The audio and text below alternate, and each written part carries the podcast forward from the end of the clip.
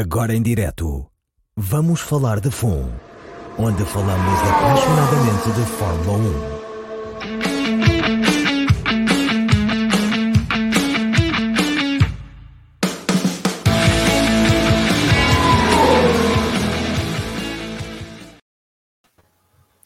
Ora viva, sejam bem-vindos ao Vamos Falar de FUM. Peço desde já desculpa, porque hoje vão ter que levar comigo a, a moderar e a conduzir este episódio, porque se, se eu estou em isolamento, o Salviano está todo engripado e não, tá- não está em condições, só está em condições de mandar bitites. Não está em condições de conduzir ver, dignamente este, este, este podcast. Connosco, João Salviano, Pedro Felipe, Marcelo Magano, Mário Fernandes e Pedro Lagareiro. Bem-vindos. Comecemos pelo grande prémio que nunca vai, cuja história nunca vai terminar. Abu Dhabi. Toto Wolff foi dizer eh, que ele, a equipa e Lewis Hamilton nunca vão conseguir ultrapassar o que aconteceu em Abu Dhabi, concretamente no final do Grande Prémio. E para quem eh, não se lembra, os mais distraídos, eh, um safety car foi autorizado a sair de pista e a corrida não acabou atrás de safety car. E isso deu a vitória a Max Verstappen e o título de, de campeão a Max Verstappen e não a Lewis Hamilton, numa corrida que, se tivesse corrido, passa a redundância, dentro da normalidade, provavelmente Lewis Hamilton venceria e seria campeão do mundo. Uh, ainda não é certo que o piloto britânico esteja connosco nesta temporada de 2022. Pedro Lagareiro, começo por ti, pelas declarações de Toto Wolff, uh, por esta incapacidade da equipa e de Lewis Hamilton não conseguirem ultrapassar aquilo que, que aconteceu em Abu Dhabi e também uh, gostava que me desse a tua opinião sobre este silêncio prolongado de Lewis Hamilton mais de um mês depois do Grande Prémio de Abu Dhabi. Olá, boa noite. Olá, Inês. Eh, hoje, hoje és tu que lideras isto e, portanto, eh, acho que isto está Boa muito sorte. melhor. Está muito melhor ainda, assim, a seres tu a liderar. Não, não, não quero dizer nada com isto. Eh, não, um- mas ainda bem, o João vai fazendo esta rotatividade. Hum, é, é assim, epá, get over it. Quer dizer, hum, o campeonato já lá vai, eh, o título foi, foi atribuído, foi atribuído ao, ao Max, eh, a corrida, enfim, se calhar não era aquilo que, que- que toda a gente eh, queria, já, já falámos aqui tanta vez sobre isso, hum, da forma como, como o, o hum, fez andar aquele safety car quando todos nós entendíamos dizer, somos, somos treinadores de bancada, passo esta expressão, mas quando todos nós entendíamos que, que- que deveria ter havido eh, bandeira vermelha, mas foi assim que a corrida eh, aconteceu. É assim, nós, todos nós na vida temos coisas que nos custam a engolir. E, portanto, a Mercedes perder, perder da forma como perdeu eh, aquele campeonato para, para o Verstappen, ou, ou o Lewis perde o campeonato para o Verstappen, depois de ter feito eh, uma recuperação brutal desde o Brasil e, e ter liderado toda, toda essa última corrida, obviamente que eh, é, um bocadinho duro de, de, de, de se passar por isso. Estamos, estamos em 2022, eh, não tarda nada, vamos começar a ter por aí os novos carros a serem apresentados. Epá, e é get over it, quer dizer, eh, não, já, já está, custa a engolir, pá, a, ta- a tanta coisa a todos nós, eh, na nossa vida, nos custa, eh, e eles vão ter que viver com isso, perderam, eh, mal ou bem, a decisão foi, foi, foi mal ou bem feita, eh, aconteceu, foi assim que a história ditou, Portanto, acho que é olhar para, para a frente, acho que ao dia de hoje vir voltar a desenterrar isso não, não, não acrescenta nada eh, àquilo que pretendo que seja a Fórmula 1. Isto é a minha opinião. Relativamente hum, à- à- ao silêncio do, do Luís, hum, não sei se não é também de alguma forma uma, uma telenovela. é? Estamos em silly season de, de Fórmula 1. Eh, é necessário eh, haver, haver coisas para, para escrever, para vender, para vender tabloides, para vender notícias. Hum, não acredito minimamente que, que o Luís vá, vá abandonar a, a, Mercedes. Aliás, não acredito eu, nem acredita muita gente, acreditam só mesmo uh, aqueles que são fãs incondicionais de, do Luís e esta também não, não veem mais nada à frente do que isso. Um, é estranho, é, podemos, podemos dizer que, que é estranho, Será estratégico? Talvez, talvez também seja. Uh, eventualmente, uh, a Mercedes eh, tem um grande poderio, portanto, isto tudo pode, pode, ser, pode ser uma forma de pressão uh, para, aquilo que, para aquilo que eles pretendem que possa ser o campeonato em 2022. vamos aguardar. neste momento, tudo o que dissermos pode ser especulativo, mas é um, um, um grande piloto, uh, campeão do mundo, do mundo uh, tem todo o direito de não ter gostado de, de perder, nenhum de nós gosta de perder, uh, nem a jogar ao Berlim. Ele tem todo, tem todo o direito e tem todo o direito de, de, de, de não vir a público dizer nada. Pode também ser uma forma dele processar sozinho ou, ou aquilo que foi a derrota e, e enfim, e preparar-se para aquilo que é 2022. Portanto, há tantas tantas, tantas uh, possíveis que não vale a pena estarmos aqui a, a, fazer, a fazer, essas eh, previsões. Tu falavas, é tu, Diz, diz. Tu falavas aí, e, e agora alargo, alargo a discussão, tu falavas aí que este silêncio do Hamilton pode ser uma forma de colocar pressão. Há uma investigação em curso da, da FIA sobre o que aconteceu em, em Abu Dhabi. Uh, penso que Toto Wolff, ou pelo menos um dos responsáveis da Mercedes, já veio dizer que quer mais do que palavras, quer atos. Uh, na, na, sequência dessa investigação. Uh, Magano, eu, Marcelo Magano, pergunto se, se este silêncio é de facto uma forma de. E esta incerteza, mais do que o silêncio, esta incerteza sobre a continuidade de Lewis Hamilton na Fórmula 1 é uh, uma forma de, colocar essa pressão, nomeadamente sobre a investigação. Claramente. Uh, campeão do mundo sete vezes, com, ainda não se sabe. Há dois meses de começar o campeonato, ainda não se sabe, ainda paira essa incerteza, claro que sim.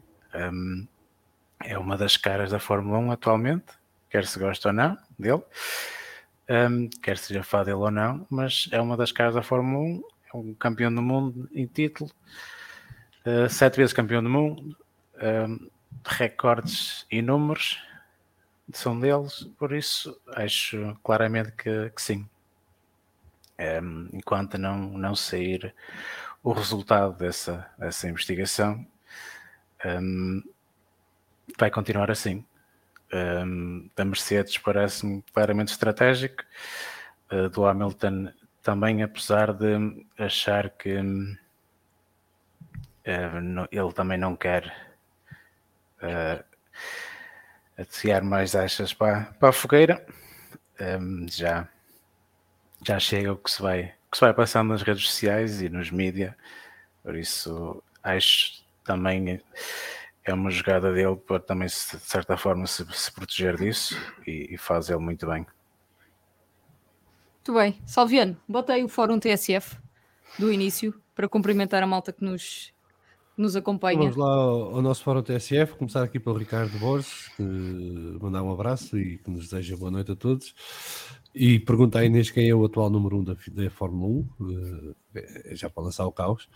O João Neto eh, diz que vamos ultrapassar o resto dos carros e isso é que interessa. Portanto, na Mercedes já estão a pensamento no campeonato de 2022 e bem.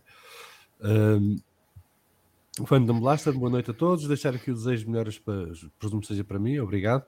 E um abraço para o Phantom também. O António Sampaio, que nos cumprimenta desde a Suíça e que diz boa noite a todos os campeões. Ainda bem que vocês nos ajudam a matar as saudades da Fórmula 1. Abraço desde a Suíça e abraço ao meu irmão Fernando, que também nos está a ver. Uh, abraço para o Fernando também. Uh, o Ricardo Borges volta aqui à carga a dizer que conhece bons psicólogos na zona de Coimbra que trabalham com pagamento em grátis de Superboc e que pode passar contacto, portanto é contactar o Ricardo Borges se precisarem destes serviços. Luís Rodrigues, boa noite a todos, um abraço para o Luís, um abraço também para o João Delgado, que nos cumprimenta também. Um, o Ricardo Borges diz que a FIA deve ter a malta do Ministério da Administração Interna de Portugal, visto o atraso nas investigações do acontecimento já passado. Eu aqui sou à parte, passou um mês, não é assim tanto, pelo meio de Natal e fim de ano não sei, acho que isso também não, não me parece assim um exagero em termos de, do tempo que isto está a demorar. Uh, e as pessoas não estão exatamente no mesmo sítio, não é? Portanto, não estão todos na mesma sala de reuniões ou no mesmo escritório, estão espalhados pelo mundo. Portanto, vai demorar o seu tempo, vai fazer o seu caminho, depois logo vemos. O Phantom Blasta diz que acha que a azia do Hamilton é normal, tendo em conta que tinha o campeonato na mão e perdeu, e agora esta constante perseguição dos média ingleses é que já é noja. o que se passou ultimamente foi isto: os média ingleses voltaram de férias de Natal e, como não tinham tema, decidiram voltar à carga e começaram com podcasts e notícias nos jornais e coisas afins a meter pressão sobre a FIA e aí procurar palavras e declarações de Toto Wolff uh, para dar força a isso. Uh, já o ano passado tivemos a novela Hamilton por causa do contrato, este ano é a novela Hamilton para ver se fica ou se sai. Uh, pronto, faz parte do modus operandi da imprensa inglesa. O Ricardo Borges diz que para um sete vezes campeão do mundo não é a mais normal das reações. Eu, eu reagi pior, portanto não sei qual seria a reação normal. Uh, e também diz que ele não dizer nada é a melhor maneira de lidar com a situação, na, na opinião do Ricardo. O Phantom Blaster diz que pensa que leu alguns que a FIA já anunciou que os resultados da investigação vão sair um dia antes do primeiro GP. Acho que vão sair no dia dos treinos livres do primeiro GP, Grande Prémio. E aqui é uma resposta aos rumores de que o Luís Hamilton iria decidir se continuava ou não com base nos resultados deste inquérito e a FIA a não querer ser condicionada por isso mandou o recado a dizer então se é assim nós revelamos isto no primeiro dia da temporada. Uh, e até lá decidam-se. Uh, e é onde nós estamos. O Ricardo Bola está a dizer aqui que o Luís parece aquele meme da criança do Luís o Luís uh, Cristiano Alonso parece aquele meme de criança a ver a casa a arder e era preciso encher páginas de jornal. E está feita a primeira ronda pelo nosso fórum TSF, Inês. Continua. Muito bem. Mário, uh, pergunto se acreditas mesmo que, que Lewis Hamilton vai abandonar a Fórmula 1 por causa de, do que aconteceu em Abu Dhabi, uh, ou se isto é tudo também, uh, para além de tudo aquilo que já falámos aqui, uma boa campanha de marketing para o regresso, tipo revenge, sobre, sobre o, daquilo que aconteceu. Antes de mais nada, boa noite a todos e mais uma vez obrigado pelo, pelo convite para fazer parte deste, deste painel. Uh, ah, se for uma manobra de marketing, eu acho que lhe está, lhe está a sair muito mal, porque não, não, só, não é só na Fórmula 1 como em qualquer desporto. A fibra dos campeões também se vê quando não se ganha.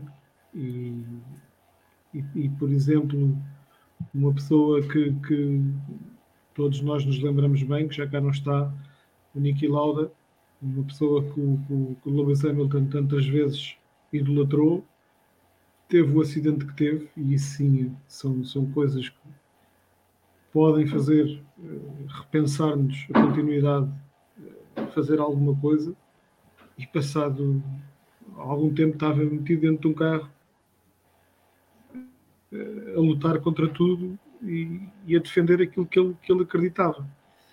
Pá, e o Lewis, acho, o Lewis Hamilton, acho que não, eu nunca, já disse muitas vezes, tem, tem em privado, eu, não sou fã dele, mas o, o, Lewis Hamilton, a forma como ele lutou uh, a partir de, do meio do campeonato para a frente e a forma como ele recuperou, uh, deu-me deu um bocadinho de, de de admiração por ele. Neste momento estou a perdê-la porque eu acho que isto é, é completamente desnecessário e felizmente temos na Fórmula 1 atualmente todos campeões do mundo e também já perderam e perderam de forma, de forma dolorosa.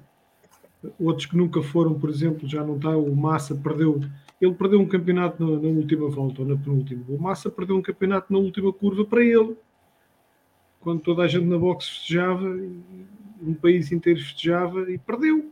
Teve, teve que lidar com isso.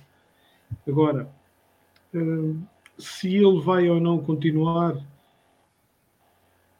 eu acho que há, pode haver aqui mais qualquer coisa, não sei. Pode, podem ser, vamos lendo dia após dia algumas, algumas teorias. Será que o carro 2022 que ele já conhece não lhe, dão, não lhe dá garantias que ele possa fazer isso que, que falaste, que é, que é, regressar e consumar uma vingança? Será que ele já percebeu que vai, que vai ser batido novamente e não quer isso para ele? Isto está-se a arrastar muito uh, não é bom, não é bom para a modalidade, não é bom para ninguém, não é, essencialmente não é bom para ele, é a minha opinião. E ele,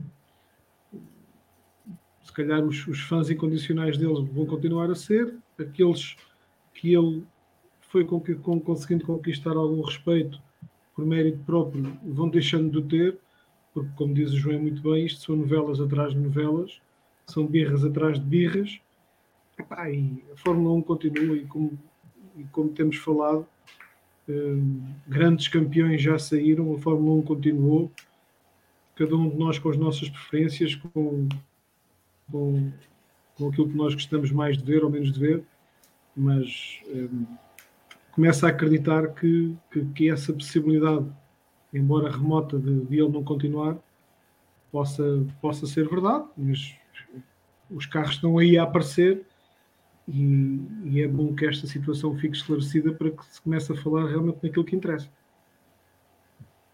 Salviano, tu há bocado e o Estra... melhor, o Estradinha há pouco perguntava quem é que vai ter uh, saudades uh, de Lewis Hamilton.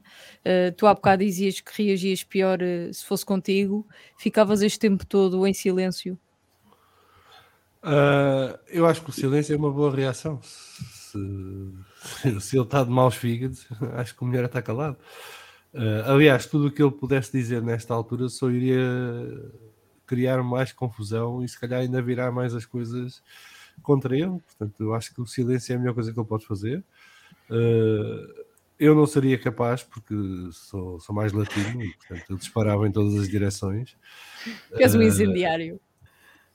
Eu passo um gajo emocional que funciona no calor do momento e se, se, me sinto prejudicado não me calo.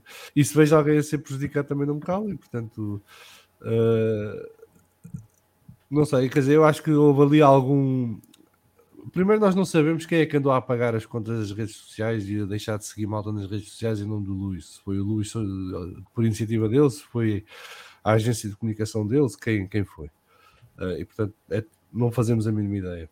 Uh, pá, e acho que silêncio não é necessariamente uma coisa má. Uh, não vende é jornais, que é uma chatice para quem vende jornais. Um, ou para quem precisa de vender jornais. O que me preocupa aqui é que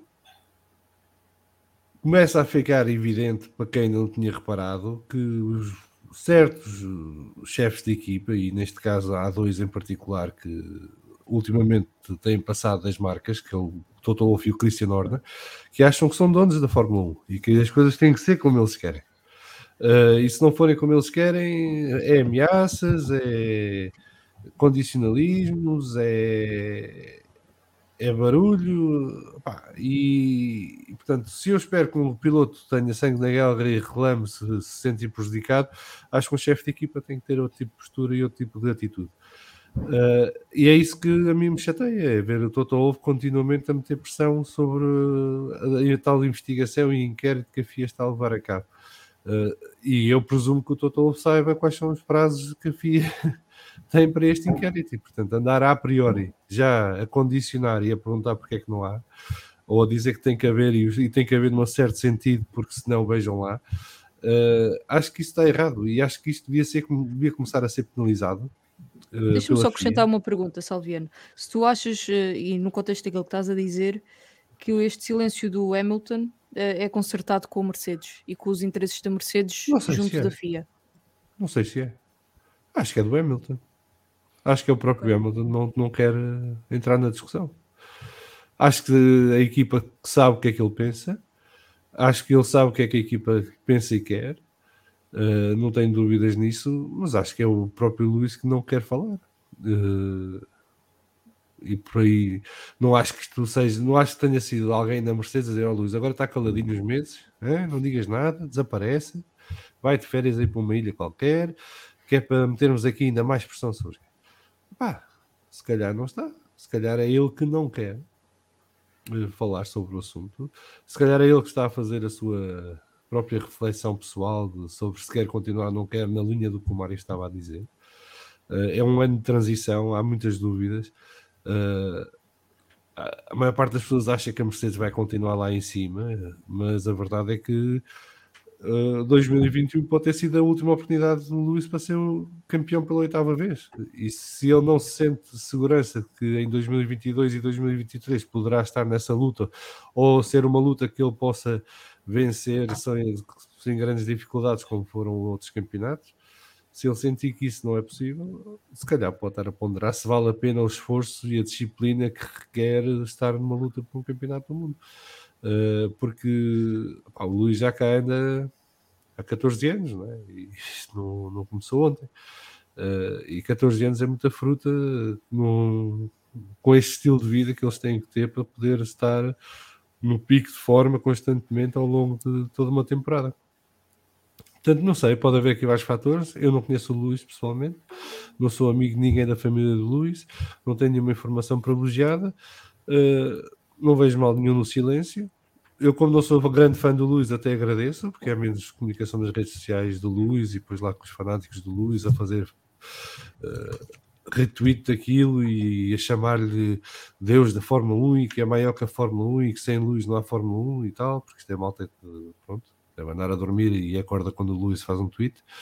Um, ehm, pá, portanto, a deixar andar. Uh, preocupa mais é o lado da pressão que é posta sobre a FIA para que se chegue a uma conclusão neste inquérito que seja a conclusão que se quer. Do lado de quem faz Favorável a pressão. Mercedes. Pois não sei, eu acho que, eh, o que eu acho estranho no meio disto tudo é que houve um acordo para a Mercedes não continuar com o seu apelo. Okay? E portanto, quando foi feito esse acordo, deve ter sido combinado como é que este inquérito se iria realizar não sei se não há confiança da parte da Mercedes no acordo que fez com a FIA, mas se não há, não devia ter feito acordo. Uh, acho que agora tem que esperar que, que as coisas decorram, que se chegue à conclusão que é aconteceu. Até porque uma das conclusões do que aconteceu pode ser que não aconteceu nada de errado. Eh, que, que a direção de corrida agiu de acordo com os regulamentos e que por muito custa toda a gente, uh, o que aconteceu em Abu Dhabi uh, é perfeitamente correto. Uh, eu estou à vontade para, para dizer isto porque eu critiquei a direção de corrida todos os grandes prémios praticamente no ano passado, uh, não foi só no último. Uh, e o que me chateia também no meio disto tudo é que parece que ano passado o, o Sr. Masi e, e a sua equipa só se enganaram em Abu Dhabi. O resto do campeonato foi um, um passeio, tudo certinho, não houve problemas nenhum. Pá, eu acho que se querem falar de justiça e que isto é tudo muito sério e muito grave, então vamos fazer uma análise do que foi a última temporada. Quais foram as decisões da direção de corrida ao longo dos vários grandes prémios, dos 22 grandes prémios, e ver quem é que ganhava, consoante as decisões que foram tomadas, é? se fossem corrigidas. Se calhar o resultado ia dar ao mesmo. Uh, e portanto, estarmos aqui a branquear a temporada de 2021 como se o erro fosse Abu Dhabi, não tivesse nada Isso é complicado e isso é que te estarei a não é o erro da Abu Dhabi. Se houver erro, que é outra conversa. Eu já disse o que é que eu achava da Abu Dhabi. Uh, acho que do ponto de vista legal deve haver muito pouco para onde se pegar. Do ponto de vista ético, há questões que se tem que colocar. Uh, e uma das questões que se tem que colocar é até que ponto é que há um regulamento que, é, que foi permitido pelas equipas, que é preciso não esquecer, que dá este tipo de poderes a um diretor de corrida para de forma discricionária decidir como é que funciona o safety car por exemplo. Uh, mas eh, quem aprovou o regulamento é que tem que ser questionado, não é quem o implementa depois. Quem o implementa depois usa as ferramentas que são postas à sua disposição, quer se goste, quer não. Uh, agora, acho que estou mortinho que acabe este inquérito e que saiam as conclusões, sejam elas quais for, que é para se enterrar isto de vez, porque se entramos em 2022 e cada decisão lá vamos falar outra vez da Abu Dhabi, estamos muito mal. Muito bem. Pedro Filipe, tu como grande fã de Lewis Hamilton e agora que já ouviste o povo inteiro, menos eu, eu abstenho-me neste debate. O que é que tu achas sobre isto tudo? Quer as declarações do Toto, quer a indefinição sobre o futuro de Lewis Hamilton, quer sobre o silêncio de Lewis Hamilton? Bom, eu ser fã de Lewis Hamilton não faz com que percamos parte do nosso QI. E eu não ando no Twitter a tirar fezes a ninguém um, e, pá, e é uma coisa extremamente engraçada de ver. Eu, eu, eu tenho este, este, este, este, lado voyeur de ir, de ir ao Twitter ver as fezes a voar de um lado para o outro. É uma coisa engraçadíssima. É, é engraçadíssimo. Tenho que começar a levar um anorak porque aquilo, aquilo, aquilo, aquilo suja. Ainda bem que não cheira. Bom, epá, o Hamilton, sou fã dele, sou fã, confesso, mas, mas eh, sou fã do Hamilton contra ninguém. Portanto, se o Hamilton quiser ir à vidinha dele, que vá à vidinha dele. Eh, Eu acho que o Alonso tem uma, no contrato dele uma, uma, uma cláusula de saída que, que se calhar era muito bom, porque ia para a Mercedes. Se calhar ia, ia, ia dar umas lições a toda a gente uh, naquele carro. Pá, não me interessa se o Hamilton fica ou sai. Acho que o silêncio dele é perfeitamente normal. Eu, eu ainda bem que ele está calado. Ainda bem que ele, a parte boa dele estar calado é que as Hamiltonetes estão completamente cabeça perdida, parecem galinhas com a cabeça cortada, não sabem para que lado é que são de virar, não sabem o que vão fazer. E estão completamente desvaradas. E, e, e, sinceramente, sendo fã dele, epá, eu, eu observo isto um bocadinho estilo professor Pardal, com um clipboard na mão a tentar tomar notas, mas que que estes gajos? Quer dizer, só gostam de Fórmula 1 por causa do Hamilton. Uh, qualquer peidinho que ele dê é o mais bem cheiroso do mundo. Não interessa, ele está a fazer lá o luto dele, está a fazer lá o yoga dele. Epá, não me interessa. Quando havia redes sociais, a gente nunca sabia se os pilotos iam voltar, se não iam voltar. Eu não me interessa se ele vai voltar, se não vai voltar, se vai fazer birra, se, ou se está só a refletir. Não me interessa. O que mais me chateia é ver, e depois não são só os Hamiltonetes, portanto, isto vai, vai, dar para todos. Vai dar para todos. As Hamiltonetes que estão de cabeça perdida. Também temos as Maxines, que tanto odeiam, tanto desgostam dele, que qualquer coisa que ele diz é, é, é que horror, que horror. Estão todos preocupados se ele fica ou se vai, e que isto é uma birra, que isto é inaceitável, que é inconcebível. Epá, vocês têm que se decidir. Quer dizer, eu quero ir lá o gajo, eu não quero ir lá o gajo. Querem que o gajo fale, não querem que o gajo fale, não falo. Quer dizer, pá, tem, tem que decidir, quer dizer, não, não podemos ficar nesta, nesta esquizofrenia uh, bacoca. Pá, que a mim, sinceramente, eu agradeço, porque o inverno para mim é, é um bocadinho uh, aborrecido, portanto, eu vou-me divertindo à brava a ver estas coisas. Uh, em relação ao caso Abu Dhabi, epá, aquilo vai ser o caso camarada da Fórmula 1, portanto, vamos ter uma comissão de inquérito todos os Ui, anos. referências políticas neste podcast, sim senhora. Ah, isto não, é- isto, eu já te disse, eu tenho muito tempo livre, portanto, eu comecei a ler livros recentemente. E estamos em campanha, não é verdade? E estamos em campanha eleitoral. exatamente. Que entrar no tema Ah, do momento. Mas, mas isto vai ser o caso camarada, portanto, por, muito, por muitos resultados que venham desta, desta investigação que se vai fazer, não é? Eu, eu acho que isto é assim. Nós sabemos mais ou menos o que é que aconteceu. Sabemos, quer dizer, factualmente, hoje em dia é fácil a gente cruzar informação, fazer uma cronologia das decisões tomadas, do que é que estava a acontecer em pista, e sabemos, temos uma ideia, depois temos uma opinião. O que nós temos é um regulamento completamente pantanoso, aprovado pelas próprias equipas que agora reclamam, Quer dizer, é, é- é- vou fazer uma- mais uma referência política que é Drain the Swamp, não é? Quer dizer, eliminem este pântano legal da Fórmula 1 de uma vez por todas. Gostei. Vão do mar, vão do mar. Vamos, e vamos dar um esquentador a cada mecânico. Pronto, está resolvido. Um, epá, não, não, assim, esta novela é uma novela artificial. Acho que o Hamilton não tem culpa dela porque ele está calado e acho que ele tem todo o direito de estar calado e acho que não merece os ataques, nem, nem os ataques, nem, nem, a, nem a pressão que as Maxines andam a fazer. Pá, não merece, quer dizer, deixem-me estar quieto, está a lamber as feridas, meu. Qualquer um de nós naquele lugar, olha o João, Uh, se calhar tinha-se passado. Epá, eu se calhar tinha queimado uns pneus uh, na, na sede da FIA, por exemplo. Ou tinha desligado o ar-condicionado, sei, qualquer coisa, tinha feito qualquer coisa uh, brutal. Portanto, o homem perdeu, deu os parabéns a quem ganhou. O pai foi dar os parabéns ao, ao, ao Max e ao pai. Queria ver se fosse o contrário, se isso teria sido possível, mas é o que é. Portanto, foram, foram volto a dizer isto para a Inês se relembrar. O título está muito bem entregue título que está entregue é justo, foi justo, não há nada a apontar ao título do Max, não tem uma mancha que seja o título do Max Verstappen.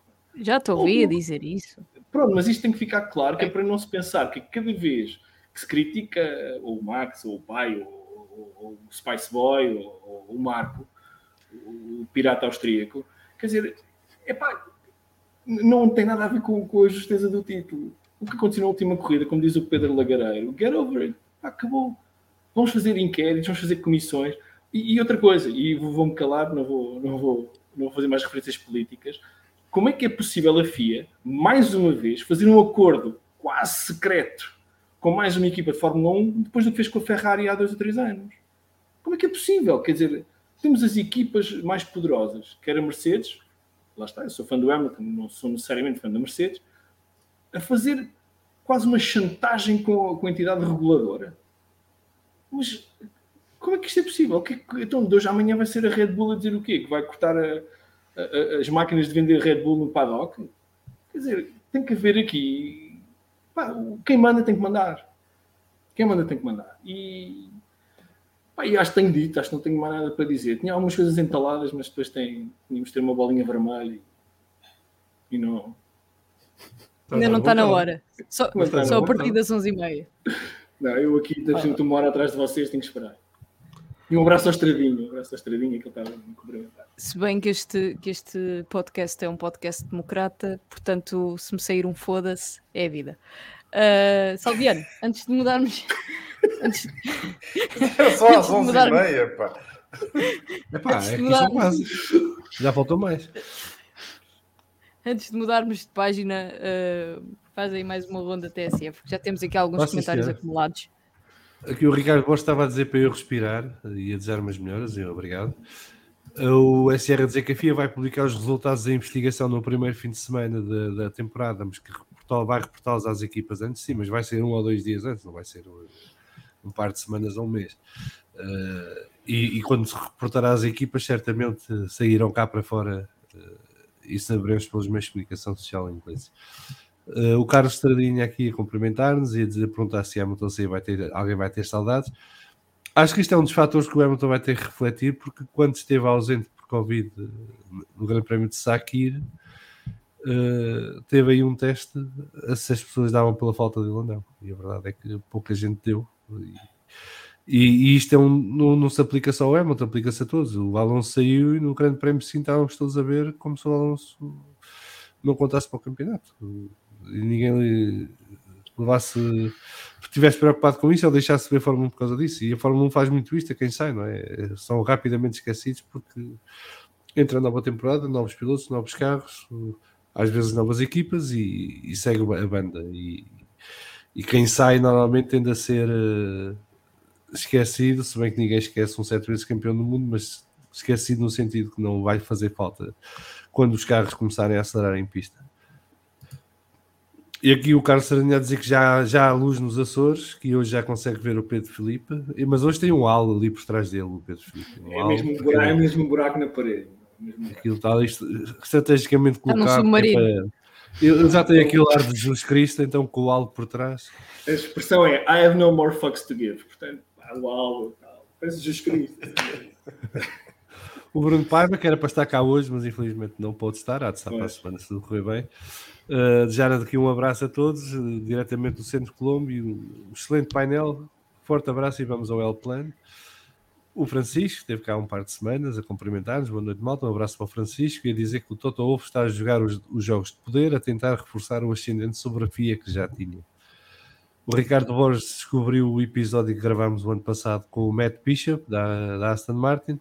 Ouvi recentemente o segmento do podcast com o Matt Bishop nesta off-season, conteúdo maravilhoso. Fica a recomendação para quem ainda não ouviu, para ir procurar no, no podcast do episódio e ouvir a nossa bela conversa com o Matt Bishop sobre Fórmula 1, sobre a vida em geral, sobre jornalismo no, no, de Fórmula 1, sobre a comunidade LGBTQ+, na, na Fórmula 1. Uh, muito interessante a conversa e, portanto, recomendo-te. Aproveita aqui a deixa do Ricardo para recomendar.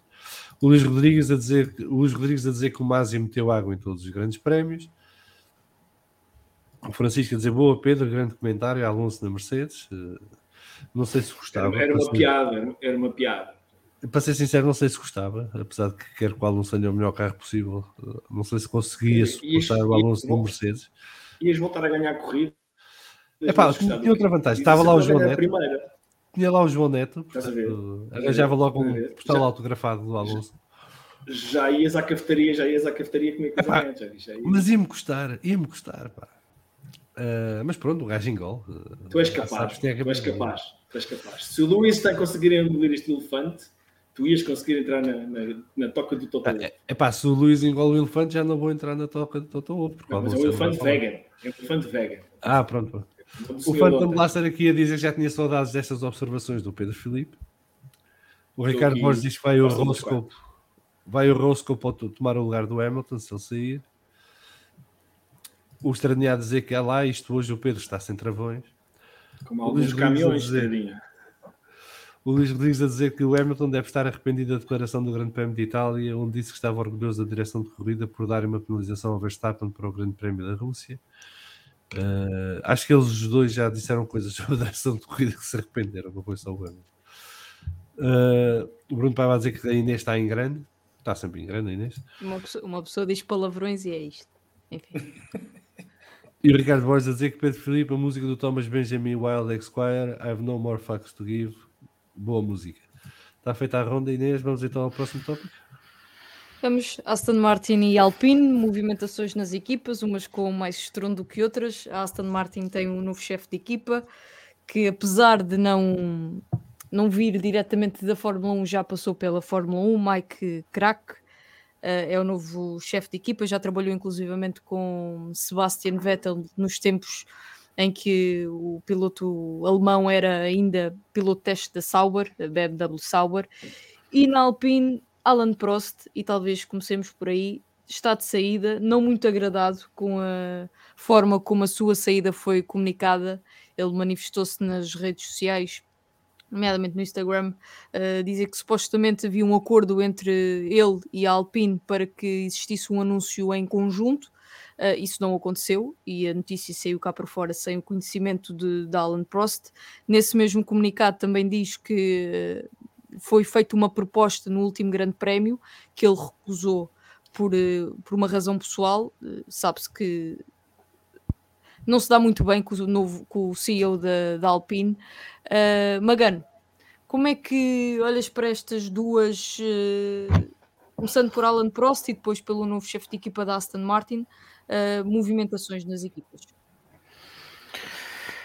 Bem, um, em relação a Alan Prost, acho que era mais um dos que, que já estava na calha uh, depois da entrada da, da, entrada da saída de, do Cyril um, e das mudanças que têm acontecido.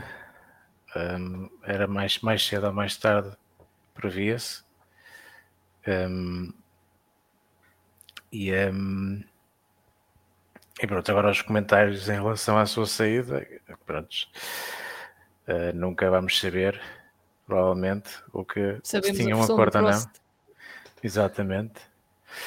Um, e percebe-se que, que sim, a relação já não, já não estava muito boa e eh, segundo ele já não tinha muito poder de decisão ou as suas opiniões já não eram ouvidas lá dentro, dentro da equipa e uhum. então que era o momento da saída.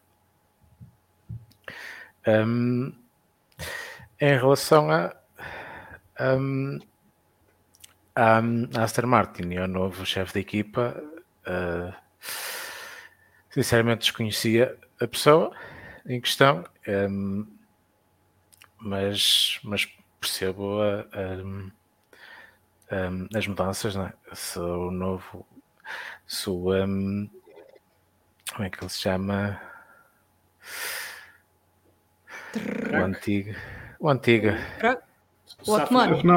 O Otmar, é isso. Um, com a saída dele, um, tinham que arranjar alguém para, para chefiar a equipa. Uh, se não fosse uma subida interna, tinham que arranjar alguém fora e foi isso que fizeram com o Mike, Mike Crack, não é? Uhum. Muito bem. Lagareiro.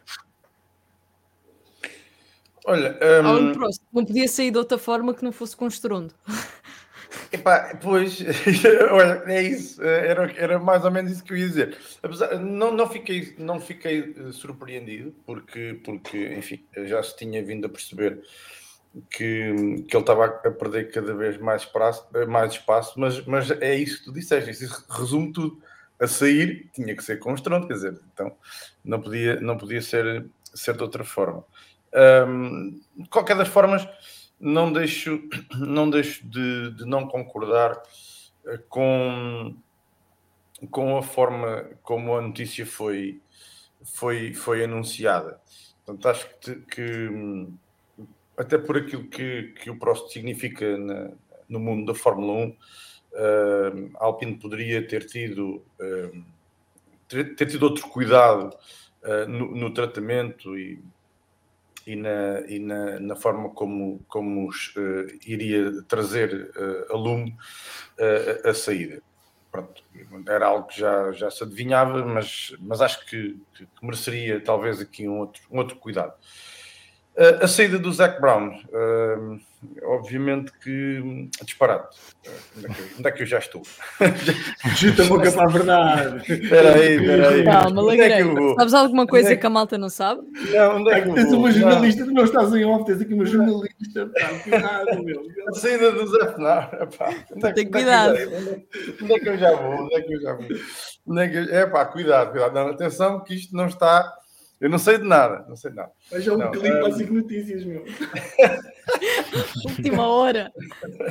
vê, lá, vê, lá, vai, vê lá vai se. Alerta, não, não sou indo eu, alerta CM. Zac Brown Olá, CNN. Vamos falar de fundo, vamos falar de fundo em primeira mão e tal, uma coisa assim. Não cruzando, não cru, eh, isso podia ser no CM, não, não cruzam, não cruzam as fontes e às tantas sai tudo logo de repente. Um, a saída do Zé obviamente, tinham que tinham que arranjar, também não sei quem é, portanto, alguém mais esclarecido que eu, o Salviano saberá certamente explicar melhor que eu. Uh, não, não, não sei quem é o, o Mike Crack, uh, mas teria que haver aqui uma, uma alteração com, com a saída do, do Otmar Zafnauer e, portanto, um, foi, foi um anúncio mas para o qual eu, por desconhecimento uh, de quem é e de, daquilo que, que, que, pode oferecer, uh, não consigo não consigo explanar mais uh, sobre isso. Mas obviamente teriam que. Ah, sabemos que, que, que a Aston Martin está, está a tentar reestruturar-se e e, e, a, e, a, marca, eh, a própria marca também, eh, à boleia da, da Fórmula 1, portanto, uma coisa interligada com a outra, e nesta reestruturação, um, ehm, obviamente que, que aqui teria, era, um, era um lugar que teria que ser preenchido. O Salguiano certamente nos saberá elucidar melhor sobre quem é este agora homem forte da, da Aston Martin. Salviano, estás aqui a ser desafiado e eu, olha, Uh, não, aqui só um comentário do Ricardo Borges a dizer como é que se aguentam a dizer Mike Crack sem se rir, piadas bem geridas, né? Acho que esta é, é, a grande vantagem de trazer o Sr. Mike Crack para a Aston Martin, é o meme power factor que isto vai trazer para a Fórmula 1, porque isto vai dar memes para todos os gostos uh, uh, com o nome do senhor. Não, eu, a maneira como eu interpreto esta contratação da Aston Martin, olhando para aquilo que têm sido as contratações recentes da Aston Martin, que não têm sido poucas, Uh, o Dan Fellows para a parte aerodinâmica, o Mar Martin Whitmarsh para ser o CEO da, da Aston.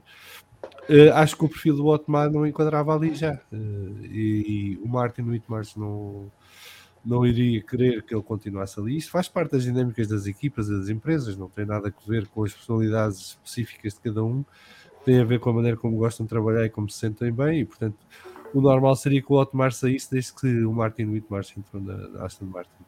Uh, e saindo, que entrasse alguém com um perfil mais técnico e, e, mais do lado da garagem, como é o senhor uh, Mike Crack.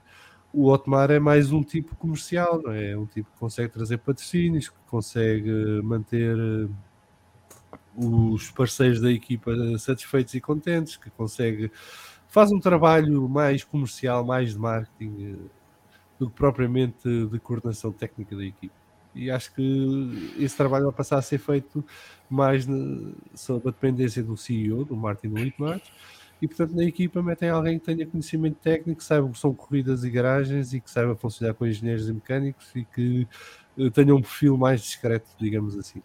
Uh, se calhar com isto perdem a BWT, não é? que parece que vai acabar na Alpine com o Sr. Otmar, mas já lá vamos. Uh, mas ganham outro tipo de capacidade e infraestrutura dentro da equipa.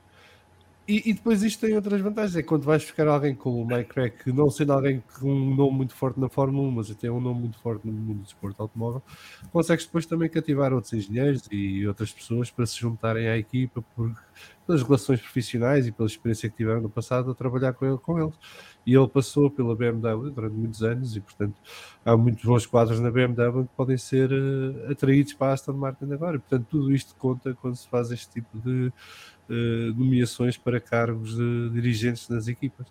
Uh, e acho que é um bom passo. Acho que é um, é um passo num, para um caminho diferente da Aston Martin que já não é a Racing Point. Se continuasse a ser a Racing Point, se calhar faria sentido ter um Otmar Safnauer. Alguém que conhece os meandros da coisa, sabe buscar dinheiro e sabe encontrar apoios e tudo mais.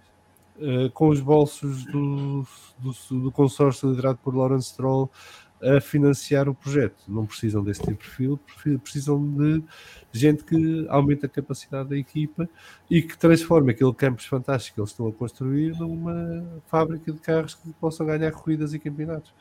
Uh, e portanto, esse é o caminho que a Aston vai seguir agora. Penso eu. E Prost. Já vamos falar de Prost? Pá, vou, Alpine, vou misturar os dois. Alpine, Alpine está num processo de reestruturação. Foi anunciado ano passado, portanto, quando o senhor uh, Luca Di Meo tomou conta da equipa, uh, da equipa da Renault, da, da, marca, da empresa, para, para a parte esportiva, uh, lançou a, relançou a marca Alpine e estabeleceu aqui um conjunto de objetivos. O objetivo da Alpine é estar em 2023-24 na luta por corridas e, e, quem sabe por campeonatos. Uh, há um processo que tem que ocorrer para que isso aconteça. Foi feita uma, uma análise do que, foi feito, do que foram os 5 anos, o plano de 5 anos da Renault, uh, que culminou com a saída do Cyril Abiteboul ano passado. Este ano aquilo funcionou com uma liderança tripartida, em que era o Sr. Rossi, que é o CEO da Alpine, o Sr. Budkowski, que era o diretor técnico, e o Luca Di, e o, o Di Brivio, que estava a faltar o primeiro nome, uh, que fazia a gestão desportiva. O Sr. Budkowski foi despedido há semana e meia, salvo erro. Uh, o Alan Prost era o conselheiro da equipa, saiu agora.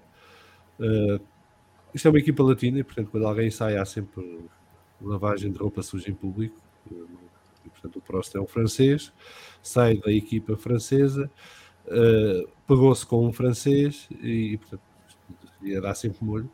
Agora, o que me parece, eu não acho que haja aqui nada de errado na Alpine. Acho que é um, é um processo natural uh, de quem está a mudar os quadros dentro da equipa o ano passado eles tiveram sucesso relativo.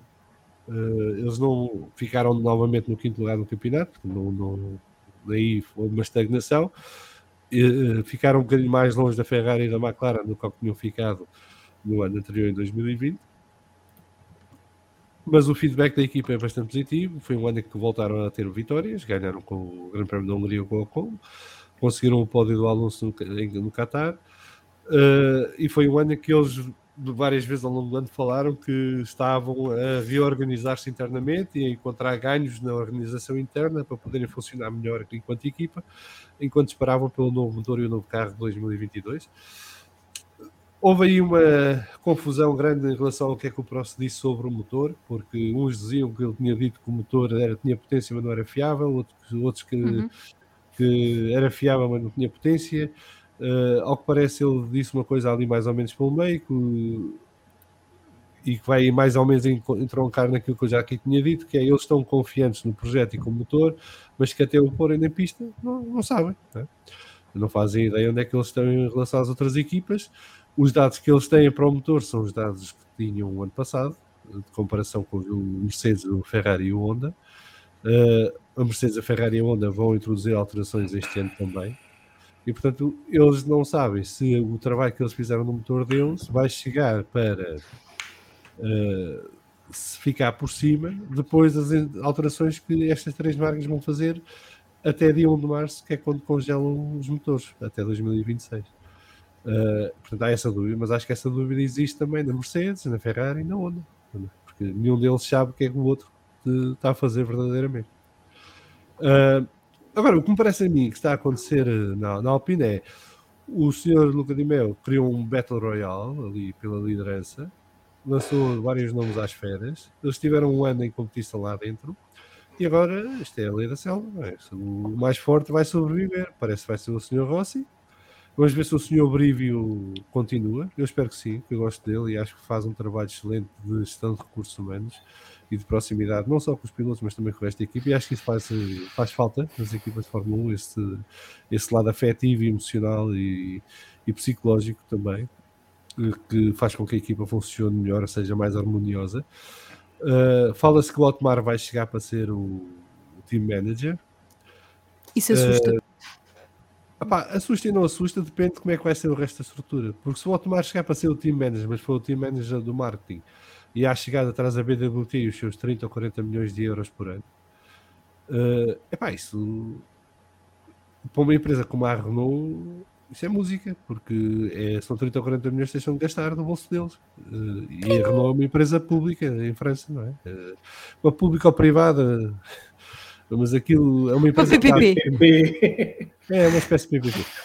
Uh, é uma empresa que está a despedir muita gente noutros, noutros ramos da, da, empresa, portanto, a parte esportiva está mais ou menos protegida, mas há muita gente a perder o emprego na Renault e, portanto, acho que a própria Renault tem interesse que o lado comercial da Fórmula 1 seja capaz de se autofinanciar e que não precise de injeções de capital da, da empresa mãe. E, e, deve ser com esse intuito que o Otmar entra na, na Renault uh, na Alpine, neste caso. Estou uh, curioso para ver eh, como é que isto depois vai ser gerido internamente e qual é o papel que ele vai ter junto de pilotos, junto de engenheiros, junto de mecânicos. Porque se houver aqui um, um intervalo, um buffer entre ele e esta gente toda que eu disse agora, se calhar a coisa tem tudo para funcionar. Agora, se, se o metem lá dentro a gerir aquilo tudo, pá, não sei, acho que o Alonso ao fim de seis meses já sei que se vai embora outra vez. Uh, e, e se calhar aquilo descamba. Agora, o que eu acho interessante nestas mudanças que estão a, a, fazer na Alpine é que nada, nenhuma delas tem impacto no projeto, no lado executivo e de implementação do que está decidido.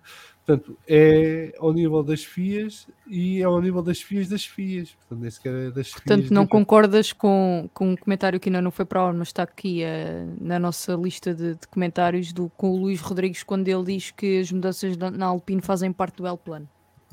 Pá, o L-Plan, tanto quanto eu sei, não existe. Portanto, uh... É Martin. Não, o L-Plan, epá, pronto, já disse isto noutros sítios, mas digo aqui também. O L-Plan foi uma brincadeira na internet, nas redes sociais. Sim e foi Quando o Alonso entrou na Renault, uh, a gozar com o que tinha acontecido com a Honda.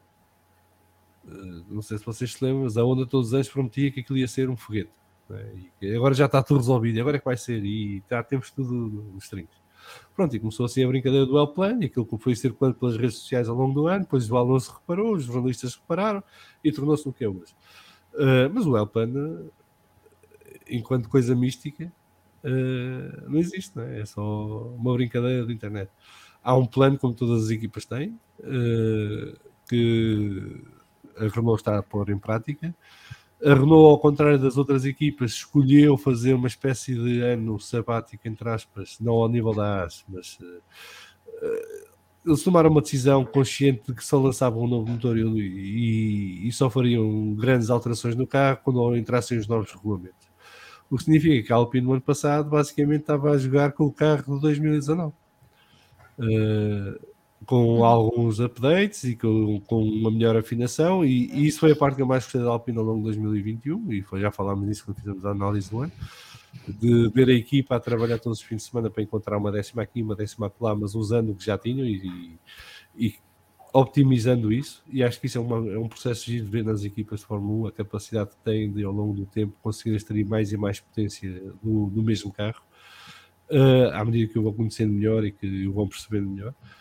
Uh, portanto, agora vamos ver, no, nos treinos de pré-temporada vamos ficar a saber, não, não tanto nos primeiros, mas no, nos do Bahrein, vamos ficar a saber se valeu a pena o processo que foi feito e o projeto que foi posto em prática. Uh, como fã do Alonso, neste momento não estou minimamente preocupado com estas entradas e saídas na Alpine, até porque qualquer entrada e qualquer saída só terão impacto daqui a dois, três anos, porque as coisas na Fórmula estão planeadas antecipadamente, portanto a época de 2023 já está a ser preparada. Eh, e quem vai chegar agora vai ter pouca influência no que será a próxima temporada, portanto, terá influência para 2024. E, o Alonso provavelmente já lá não estará em 2024, estará já o, o Piastri, peço desculpa por me somar. Uh, então vamos ver. Uh, mas o Prost uh, saiu chateado, uh, está apegado com o Rossi, há uma, uma incompatibilização entre os dois e há bom latino, há que promover isto nas redes sociais e nas, andar nos jornais. Fazer barulho. Vamos embora, siga para cima, para a frente, é assim mesmo. Pedro Filipe, gostas de gajos que fazem barulho? É pá, como gajo que é conhecido por ser um bocadinho arroaceiro, uh, gosto, gosto de gajos que fazem barulho, mas, mas há uma frase, Inês, tu disseste aí no início deste, deste assunto, que me ficou, que é Alan Prost queixou-se no Instagram.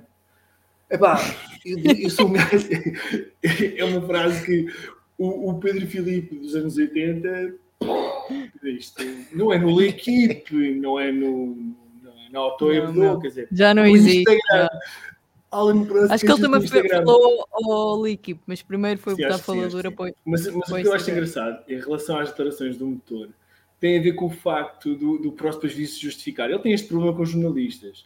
Ele, uma vez sobre o Senna, também fez uma coisa destas, também falou em off, mas depois não era em off. Uhum. Depois, em relação ao Ferrari, quando ele estava lá em 91, disse que aquilo era um caminhão, mas depois afinal era um caminhão e que até foi despedido. Pá, é mais do mesmo, quer dizer, o Prost é um gajo que eu gosto, sempre gostei muito dele, quando ele estava na Renault, quando ele chegou à Fórmula 1 em 80, 81, o que é que foi. Pá, sempre gostei muito dele, mas é um gajo pá, conflituoso à brava, meu. Conflituoso à brava. E não sei até quanto é que ele fazia assim tanta falta na Alpine, na Renault, na Dacia, o que nome é que aquilo tem. Não sei o que é que, o que, é que trouxe estes anos todos lá, sinceramente. Um, se a gente for a ver o Prost depois de 93, depois de deixar de ser piloto de Fórmula 1, praticamente tudo o que se meteu foi um fracasso, como dono de equipa, como manager, uma coisa Por isso é que se calhar bem. ele está na Fórmula 1, ou continuou, para pagar as dívidas. Pois talvez, quer dizer, não, não, não se percebe muito bem.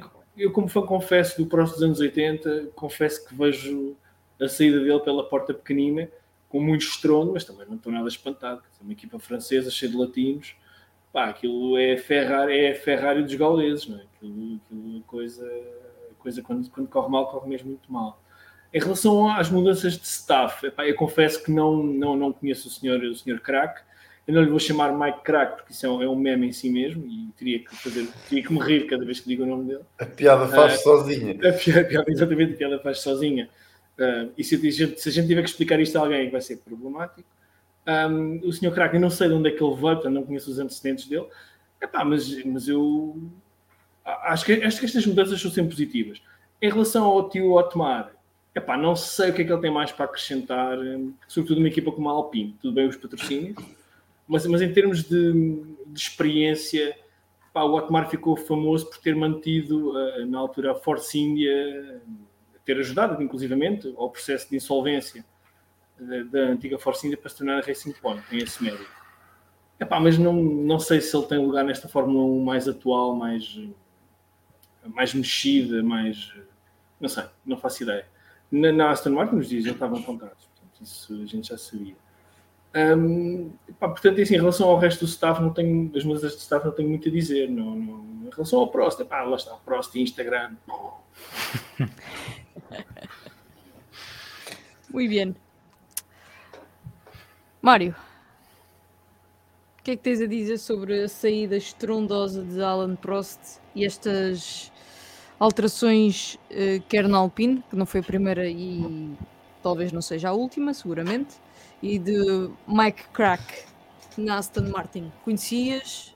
Boa contratação? Não, não, por acaso não. Eu li exatamente. Ninguém conhece o senhor. Que, Sou só até, até começaste por dizer uh, que ele já tinha trabalhado com, com o Vettel na, na BMW, uh, uhum. mas não, não. A partir daí também o meu conhecimento não vai, não vai tão longe como, como o Salviano, como é normal uh, e é natural. Em relação ao Prost, Uh, confesso que é uma figura por quem também nunca nutri grande, grande simpatia. Uh, também nunca percebi muito bem porque aquilo que eu gosto e gosto muito de Fórmula 1 uh, eh, muitas vezes também não, não, não quer ir muito mais do que aquilo que realmente me satisfaz, ou seja, aprofundar demasiadamente o conhecimento. não percebo, nunca percebi muito bem o papel do, do, do Alan Prost e eu lembro-me que há, há, há, muitos anos. Eu acho que tinha aquele trabalho. Desculpa interromper-te, Mário. Eu acho que o Prost tinha Sim. aquele trabalho que muitas, muita gente gostava de ter, que é ganhar, para ganhar bem para mandar uh, bitites. Com todo o respeito. Bitites. Podiam ser bitites bastante okay. acertados, mas a função era essa. Pronto, era quase como se fosse um, um, um diácono de. Estava ali para, para debitar. Eu, eu sinceramente não, não, não percebi muito bem qual é era a função dele e, e foi sempre uma, uma, figura porque eu nunca nutri grande simpatia. Lembro-me, e fala-se tanto aqui no, no, Deus Piquet, e lembro-me de uma entrevista há muitos anos que o Piquet deu, o Salviano deve saber quem é que ele deu também, um jornalista conhecido brasileiro, em que perguntaram ao Piquet porque é que ele não teve no, no funeral do, do Ayrton Senna e o Prost teve e ele respondeu, disse que não era hipócrita e que, que eh, entre aspas mandou-lhe uma alfinetada daquelas, daquelas grandes. Eu sempre olhei um bocadinho assim para, para o Prost e tudo aquilo que ele foi dizendo este ano percebeu-se que ele não, não estava cómodo e que alguém se calhar propositadamente foi afastando de, das decisões, porque eu acho que, que, que a Alpine e a Aston Martin, eh, jogando, jogando cada um no seu, no seu tabuleiro, estão a preparar bem o futuro, estão-se a posicionar e agora é esperar para ver, para ver o que é que os novos elementos trazem. Acho que, que concordo com que a saída do, do, do Otmar da Aston Martin é, é, proveitosa para o crescimento da equipa e a entrada de, de, de, uma pessoa que vai trazer ideias novas, que vai trazer dinâmicas novas, que vai também fazer com que, o, que o Charles Widmars tenha se mexa melhor dentro, dentro da própria equipa. Um, e para mim, repito, uh, tudo aquilo que possa uh, dotar a Alpine e a Aston Martin de mais competitividade e dar uh, ao Sebastian Vettel e ao Fernando Alonso carros mais competitivos para eles uh, continuarem a dar-nos o espetáculo que dão uh, quase semanalmente, para mim é bom. em relação às, às saídas, faz parte do processo, do processo natural, não, não sei a nível de, de, de marketing e a nível de, de, milhões que entram, como é óbvio, isso é tudo muito importante, mas eu olho, olho na perspectiva das próprias equipas, também não, a situação do El Plano acho que não tem nada a ver. Conhecendo há muitos anos o Alonso e volto, repetindo a pouca simpatia que eu tenho pelo, pelo Alan Prost, se calhar se diretamente perguntassem ao, ao Alonso, e eu acho que ele respondia se, se gostava de ter lá o próximo mais um ano, ele se calhar dizia que não. Portanto, faz parte. É, é dar oportunidade a quem vem de novo, perceber o que é que, o que, é que podem trazer de novo e, e, e, e, acima de tudo aquilo que eu vejo, e, e o Guilherme já falou nisso, portanto, a entrada do, do o chefe de, aerodinâmica da, da, Red Bull, a passagem para, para Aston Martin não, não vai trazer nada neste ano e no próximo ano, mas no futuro, e nesse futuro já, já não terão aqueles pilotos que eu falei, mas isto é bom, é bom para a Fórmula 1, porque se tivermos 4, 5, 6, 7 equipas com, com infraestruturas para, para lutar por vitórias, acho que é muito bom e é isso tudo, é isso tudo que nós queremos ver uh, semana a semana. Pelo menos é essa a minha opinião. Eu não tendo conhecimento suficiente para, para nos meandros das, das equipas e terminar, pá, sabendo quem são algumas das, das principais figuras, como é evidente, mas não conhecendo ainda bem, sobretudo, os membros de equipas como a Alpine e a Aston Martin, uh, deste, deste tema, a única coisa que me faz um bocado de confusão, uh, percebo a saída do, do Prost, uh, sobre o Mike Crack não tenho nada, não tenho nada a dizer, Agora acho que o Prost se calhar já tem idade e experiência para ter aprendido que não adianta de nada fazer queixinhas na imprensa e vir dizer que sabia das coisas à última hora e que era posto de lado. Ah, para quê? Não? Uh, vai lá a tua vida, uh, perdeste a Batalha de Galos, claramente pelas declarações dele. Aquilo era uma, uma batalha de dois galos dentro da, da Alpine. Uh, percebo a irritação do senhor por, por o alegado acordo não ter sido respeitado, mas uh, depois o que ele veio dizer uh, a determinada imprensa, nomeadamente ao L'Equipe, uh, acho desnecessário. Mas pronto, se lá vi, mon ami. Bem, ele, ele também nunca foi muito bom, ele também nunca foi muito bom cumprir acordos. Nem nunca foi uma pessoa muito fácil. Portanto, uh, bem, isso, essa, parte, essa parte bem sei. Essa parte bem sei. E também tem pois. como. Acho que era o Pedro Filipe que há, há bocado lembrava, também tem uma relação particular com, com a imprensa. Uh, recordando até um episódio que, que aconteceu com Senna, que o Prost alegadamente disse em off a um amigo jornalista de longa data que o Senna tinha chorado e o senhor Senna ficou muito chateado com isso e depois o Prost pediu-lhe desculpa, enfim. Pá, tudo desnecessário, uh, na minha opinião. Mas uh, prosseguindo para a ronda TSF, Salviano, temos aí vários comentários acumulados Sim, vamos começar por um do Phantom Blaster, Blaster e o rumor do regresso do Briatore à Fórmula 1 pela porta do Alonso e Alpine. Caso acontecesse, ia ser bombástico. Eu ia adorar, mas não vai acontecer. Pois é, a altura em que o João agora lançava os foguetes. Uh, ia adorar, acho que a Fórmula 1 ficava então a Paul Drive Survive, tinha um orgasmo na hora. Uh, finalmente ter um, um team manager que, que dava conteúdo à série. Um, não vai acontecer porque há bem pouco tempo o senhor Domenicali, o CEO da Fórmula 1, uh, eh, lançou um vídeo com o, senhor Flávio Briatore a dizer que iria haver novidades em breve e que parece que o Briatore vai explorar os direitos de publicidade da Fórmula 1 uh, eh, e vender esses direitos uh, em nome da Fórmula 1 pelo mundo fora. E portanto o senhor Briatore já terá um papel na nova Fórmula 1 que não será no paddock nem será no circuito, uh, mas mais no lado corporativo João, da Fórmula 1. É, é, o equivalente a um cargo de embaixador. Quando não queres que o gajo faça concorrência, estás no cargo de embaixador, ele vai lá. Não, não, não, isto é negócio uh, mesmo. É sei, sei, mas é, é uma maneira também de manter afastado das equipas de Fórmula 1. Portanto, não, é uma maneira inteligente de utilizar a, a network dele, a rede dele, os contactos dele, e ele tem contactos muito fortes, sobretudo no, Médio, no Oriente Médio, no Médio Oriente. Uhum e, e portanto acho que vai mais por aí do que propriamente uh, pelo lado esportivo, até porque o próprio diretor já, já disse que não tinha interesse em voltar à Fórmula 1 depois do que lhe fizeram. Há uma coisa curiosa, há uma coisa curiosa, mas, eh, pronto, mas eu vou dizer, uh, só para que saibam, o Briatore pôs em tribunal a decisão uh, de ser banido da, da Fórmula 1 e ganhou. Ganhou.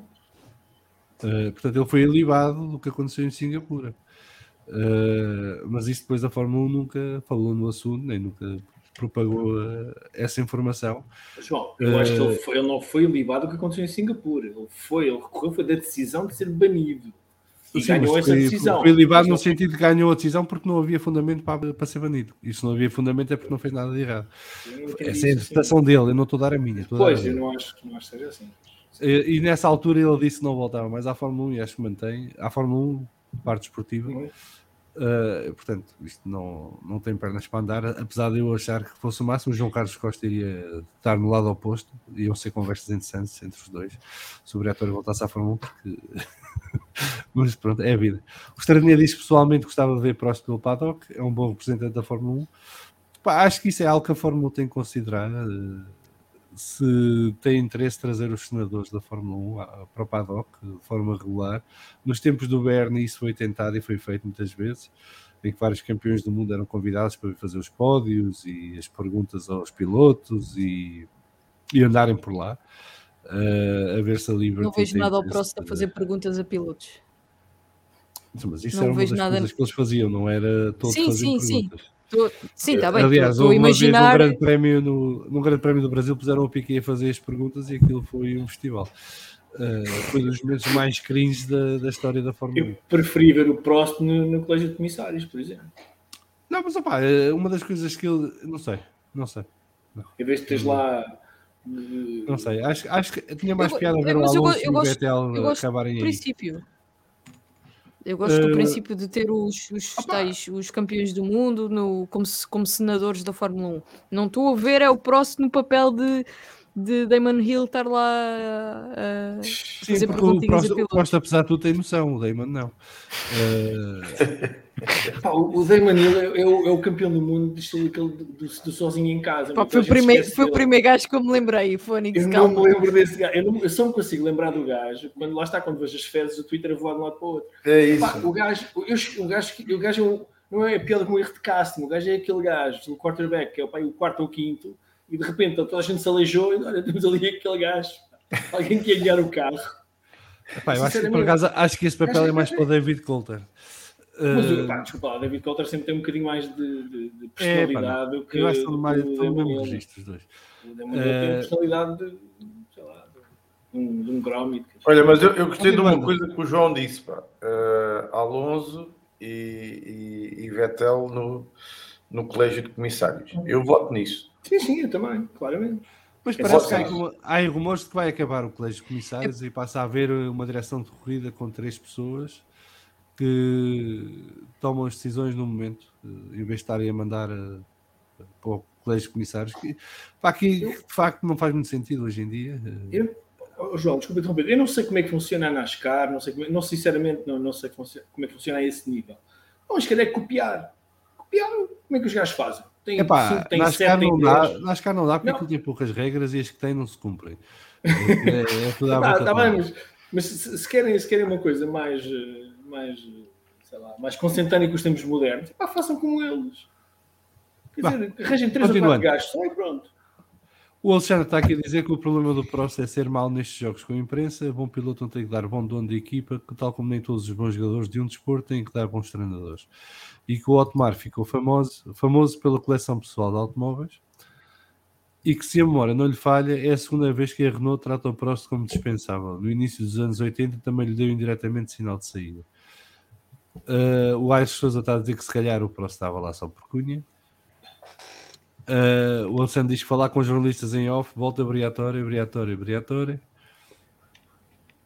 O Axel está a dizer que o obrigatório tem lá qualquer coisa na Fórmula 1, mas acho que é aquilo que eu estava a dizer do, do marketing. Uh, e pronto, e ficamos por aqui porque o resto são comentários do Luciano, não interessa.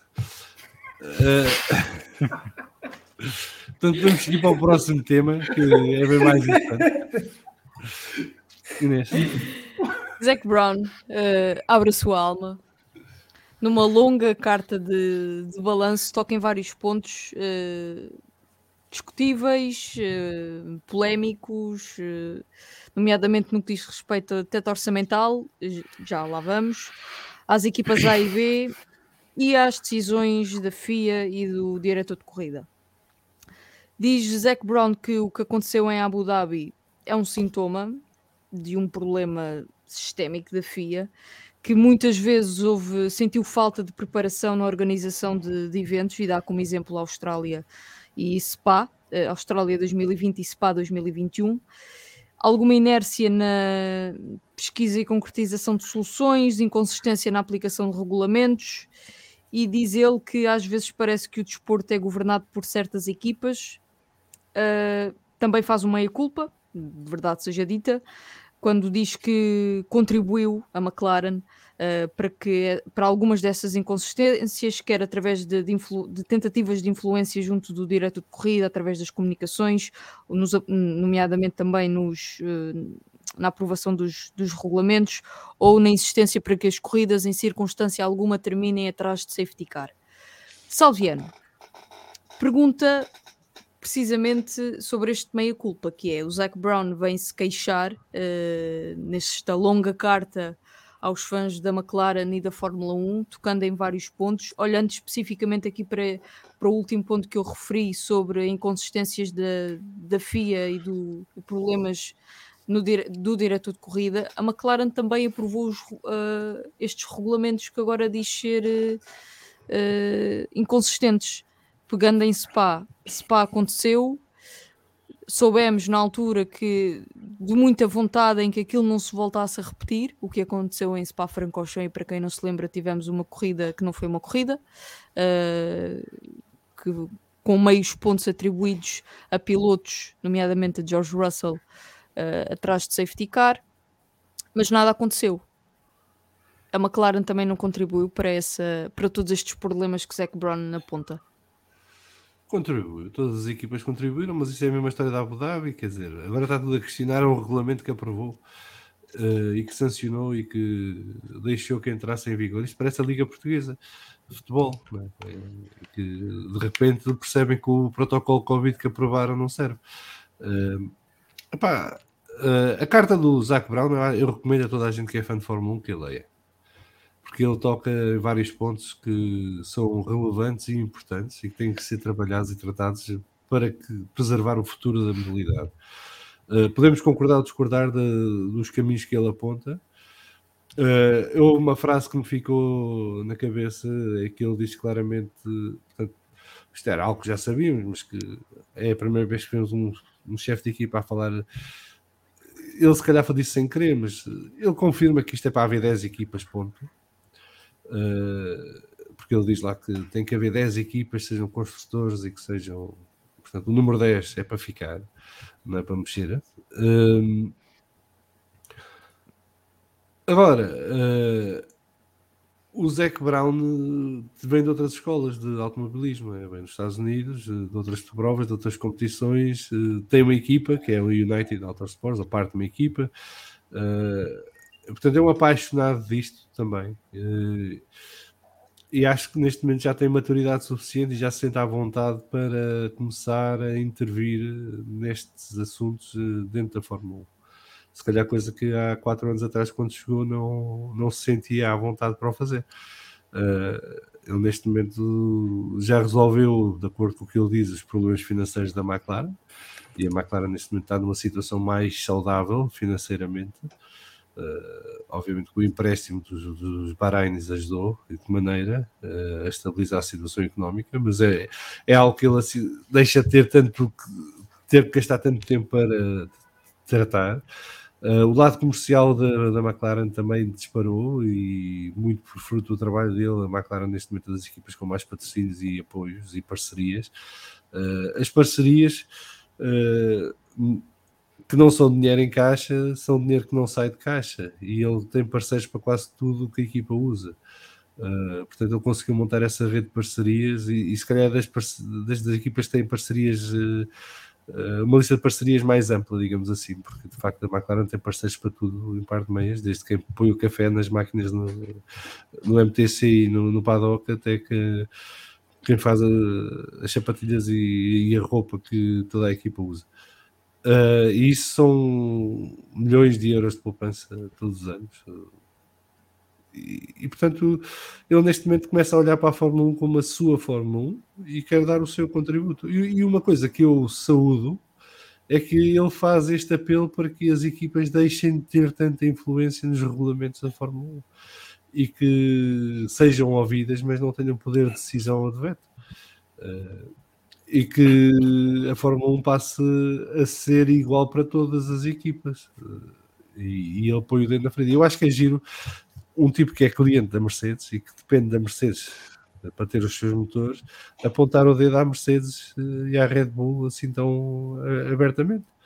Eh, e, e ele, inclusive, fala da história das equipas A e B, não só no aspecto da, da falta de, como é que se diz, uh, de competição desleal que provoca, não é? Em que uma equipa B, eh, uma Alpha Tauri, por exemplo, uh, não tem que gastar metade do dinheiro que gasta a McLaren, mas tem acesso a um conjunto de peças e serviços que vêm da equipa bem e consegue ter um carro mais competitivo, por vezes, do que o construtor. E ele acha isso errado, e eu também acho, acho antinatura, mas faz parte. E, e depois ele toca no ponto em que essas equipas depois também votam é? e vão votar ao Sim, lado votações, das equipas A. Votações uh, combinadas. Quem é construtor uh, fica cada vez mais isolado no meio disto tudo. Dizer, e, e depois é difícil montar as coligações para todas as votações que há, não é? Porque a McLaren depois podia dizer, ia ter com, com a Alpine, podia ter com uh, as equipas Ferrari, tentar fazer uma coligação para bloquear as equipas Mercedes uh, aqui e ali. Mas depois tem que ser negociado votação a votação, isto, depois não há, não há vida para isto. Uh, pá, e, e, será que faz sentido? Quer dizer, eu não conheço. Há um, há um conceito que eu sou um gajo de direita e, portanto, o que vou dizer agora é um bocado sacrilégio, mas há um conceito que é o conceito da autorregulação, que é, é um mito que se criou que empresas têm que ter têm a capacidade de autorregulação. as empresas têm capacidade de autorregulação no que concerne a dinheiro, porque ou têm ou não têm. Mas fora isso, fazem tudo o que tiverem para fazer para ganhar. E as equipas Fórmula 1 é igual. Uh, portanto, dar às equipas Fórmula 1 capacidade de influir no, no, processo de decisão do que podem ou não podem fazer é brincar às competições, porque obviamente as equipas vão querer fazer tudo o que puderem para ganhar. E isso depois entronca na questão do orçamento e do teto orçamental. É? E que está a provocar uma bronca no outro assunto que vamos falar a seguir. Que Mas o que me faz alguma com... confusão é que uh, a McLaren, uh, ele toca aqui em vários pontos, mas a McLaren contribuiu para que isto também fosse assim. Contribuiu, mas ele diz que sim, ele não, não se põe de fora. Ele mas agora que... é, e agora é que se lembrou? Na altura porque não agora, se lembrou? Porque agora há um momento, não é? Há um momento em que ele se calhar tem, como é que se diz leverage em português? Vantagem. Leverage é vantagem. Pronto, tem a vantagem neste momento para fazer isso, porque há um inquérito em curso sobre a Abu Dhabi e que vão ser recomendações que vão ter que ser introduzidas nos regulamentos. Uh, há uma mudança de regulamentos da parte técnica e mudança dos carros, e portanto vai haver aqui coisas que vão ser precisas acertar e afinar ah, à medida que o tempo passa, porque isto já se sabe, os regulamentos podem ser novos e fixos, mas vai haver sempre alterações aqui e ali. Uh, e ele se calhar já se sente mais capaz de jogar o jogo nesta altura. Uh, e também já percebeu que para a McLaren ter futuro uh, e ser uma equipa competitiva na Fórmula 1 a lutar por vitórias. Ele tem que levantar a voz. Ele vai ter que bater o pé e vai ter que começar a criar a sua própria coligação de forças para fazer a, a afronta, uh, sobretudo à Mercedes, porque é a equipa que tem mais influência no, no, no paddock. Uh, ah, portanto, acho que está a lançar agora as bases para isso e também tem as costas quentes, porque sabe que em 2026 pode vir aí a Audi e dar-lhe um motor para o carro e não ficar dependente da Mercedes. E mais, e se a Audi vai mesmo entrar e vai ser partner da McLaren e fornecedora de motores, ele vai comprar todas as guerras daqui até lá com a Mercedes, porque a Mercedes é a rival direta da Audi e portanto isto começa tudo a fazer parte do jogo. Agora, eu quero é que mais chefes de equipa tenham esta consciência de que eles aprovam estas tralhas, estas todas, depois são vítimas destas tralhas todas. Não gostam de ser vítimas e se querem mudar, têm que mudar eh, eles, não podem tentar à espera que sejam outros. E se calhar o melhor caminho para a Fórmula 1, para o desporto em geral, como ele diz, para o desporto de Fórmula 1 em geral, é que estas equipas deixem de ter influência no processo de decisão. E, opá, e não faz sentido, quer dizer, mas quem vai participar na maratona decide as regras da maratona. Não. Dizem, as regras são estas, se quiseres participa. E tu participas. Tens pois, mas a maratona não envolve tanto dinheiro como a Fórmula 1. Epá, mas isso é irrelevante para mim porque é uma competição. E só pois, mas na Fórmula 1 não. Não, mas tem que ser. A Fórmula 1 é uma competição. Só lá está quem quer estar. Uh, se a Mercedes não gosta de, dessa abordagem, é livre de ir à sua vida e apostar noutras modalidades ou fazer outras coisas com o seu dinheiro. Se a Red Bull não gosta, é livre de fazer o mesmo. Se a Ferrari não gosta, é livre de fazer o mesmo. Mas a Fórmula 1 só pode funcionar se for uma competição com regras que funcionem de forma justa e equitativa para todos. E o que nós temos visto ao longo do tempo, não só dentro de pista com as decisões da direção de corrida, mas fora de pista também com as decisões dos regulamentos e das alterações dos regulamentos a meio da temporada e tudo mais, é que há equipas que têm mais influência que outras e que nos bastidores se joga muito mais do que o que se deveria jogar. Uh, porque eu admito nos bastidores que possa jogar em casos pontuais. Sempre? Não. E isto é sempre jogado nos bastidores. Desde a pressão dos pneus até ao material dos pneus. Epá, eu nunca mais me não sei qual foi o ano, acho que foi 2013, uh,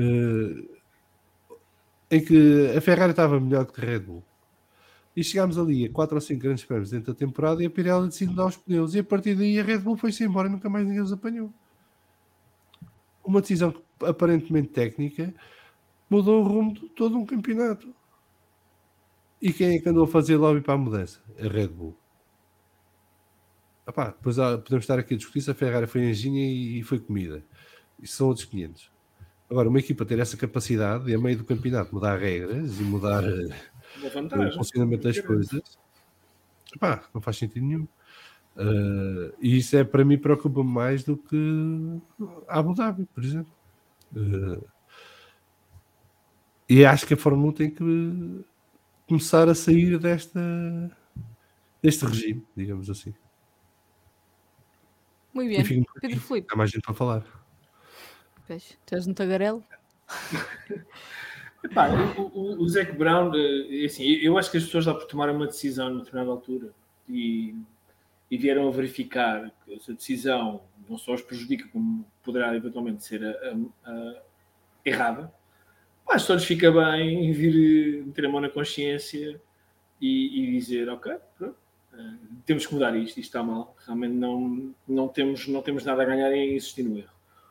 A McLaren está, está- é uma equipa algo isolada, porque já não há nada parecido. Havia a Williams, que entretanto caiu no, aos últimos lugares da, da grelha, Um, mas é uma equipa algo isolada, quer dizer, não há nada semelhante à, à McLaren na, naquele paddock. Um, o Zac Brown, eu gosto, gosto do estilo do gajo. Começas a ter a Aston. A Aston começa a ser uma Sim. segunda McLaren. tem esse potencial, tem todo esse potencial, apesar de não ter aquela tradição toda, toda por trás. Ma- mas o, o Zac Brown é, é- lá está, um vendedor de carros usados, não é? Um tipo pá, que sabe o que é que está certo, sabe o que é que está errado e vai fazer tudo para tirar vantagem disso também, porque ele também é um ótimo político. Eu acho que ele é um bom comunicador, não é, não é um ótimo comunicador, mas é um bom comunicador. As pessoas gostam dele, mesmo as pessoas que apoiam outras equipas, pá, gostam de o ouvir falar. Ele é um tipo genuíno. É, eu, o que eu mais gosto nele é pá, quando ganha, ganha e fica contente e dá morros no ar e salta e dá aqueles saltinhos parvos. Vocês lembram-se do primeiro pódio do Lando Norris na Áustria? Aquelas tentativas de celebração entre os dois foram assim algo ridículas. Aquilo era, aquilo era um meme em si mesmo para, para o YouTube. Um, mas é um tipo genuíno, é um racer. O gajo é um racer. É, a, a- a carta dele é interessante, é algo longa, é bastante política, bastante comedida em algumas coisas, mas ele toca ali em pontos, em pontos que, são, que são importantes. Um, o- o- foi aquilo que eu disse há bocado, quer dizer, temos, temos duas equipas, uma, a, Ferrari e a Mercedes, a fazerem acordos pá, secretos, é? alguns, e, e sem, sem, muitos, sem muitos dados, uh, sem, que, sem que o público, sem que as outras equipas saibam, quer dizer, sem, portanto, há uma disparidade muito grande na- na- nos poderes da Fórmula 1. Epá, eu acho que ele abriu, não digo uma caixa de Pandora, mas ele abriu uma abriu ali vários assuntos interessantes. Acho que é agora, acho que é agora que tem que se falar nisso. 22 vai ser um ano ainda de alguma aprendizagem com os carros novos, novos regulamentos, etc. Epá, vamos ver se muda alguma coisa, vamos ver se ele é parte da solução e não do problema. Depois temos toda a política por trás, com os novos construtores que querem entrar eh, na Fórmula 1. Vamos ver como é que, como é que isso vai, vai processar. Mas de uma forma geral, eu concordo com o João. Leiam porque pá, leiam, mas leiam várias vezes, que é para tentarem perceber bem o que é que ele, que é que ele quer dizer uh, com aquele, aquele relambório todo que às tantas, ele está ali também a vender autocolantes. Vocês se lerem bem, vão ver que aquilo é como é um infomercial. Ele vai falando coisas muito acertadas e muito importantes, mas pelo meio, pá, nós fizemos isto, nós fizemos aquilo. Portanto, mais um sticker para, para o carro. Mas vale a pena. Claramente, acho que é uma boa, uma boa, uma boa leitura. Lagareiro, eh, uma das coisas que também Zac Brown aponta como problema da FIA e que eu também já referi é a inércia na, na concretização de soluções, na resolução de problemas que aparecem. Zac Brown dá dois exemplos que eu também já referi, para a Francorchamps deste ano e a Austrália de 2020. Eh, é um dos principais problemas da FIA, a inércia. Olha, hum, eu, eu tenho aqui à minha frente, eu neste não estou a ver, tinha aqui, tenho aqui à minha frente exatamente uma passagem que eu, que eu eh, fixei, mas eu vou lê-la primeiro em inglês, que ele diz na carta que é Greater clarity on the rules of, of FIA and F1 and the need for increased leadership of the sport. Portanto, eh, mais transparência naquilo que é o papel da FIA uh, da Fórmula 1 e uh, aumentar a liderança uh, no desporto, neste desporto. Um, neste desporto. portanto, isto vai, eu tinha isto escolhido para, para, para, para, para dizer aqui que era um, um dos pontos fundamentais daquilo que li e vai quase, vai quase entroncar uh, no que me estás a perguntar. É importante, obviamente, que um, a FIA tenha aqui um papel um, cada vez uh, uh, mais evidente naquilo que são as regras para a Fórmula 1. Portanto, pegando no que diz o Salviano de não é a meio do jogo que se mudam as regras. Esse, não sei se lhe podemos chamar controle, mas esse, uma baliza, quase, não é? tem que ser assim. Portanto, eh, nós, quando, quando começamos a jogar, seja que jogo for, sabemos que a regra é esta. Quando chegamos ao fim, temos que estar a jogar pelas mesmas regras. Não é estar, começarmos a jogar, por exemplo, um jogo de futebol em que às tantas está um a um, mas o árbitro lembra-se que o gol da equipa adversária vale dois, portanto perdemos. Uh, e nós, quando entramos para o campo, não era assim que estavam as coisas. Um, esse, esse, esse papel de liderança mais forte, de maior transparência, uh, vem uh, um bocadinho no caminho daquilo que tem sido os últimos anos com alguns grandes prémios em que, em que as coisas não correram tão bem.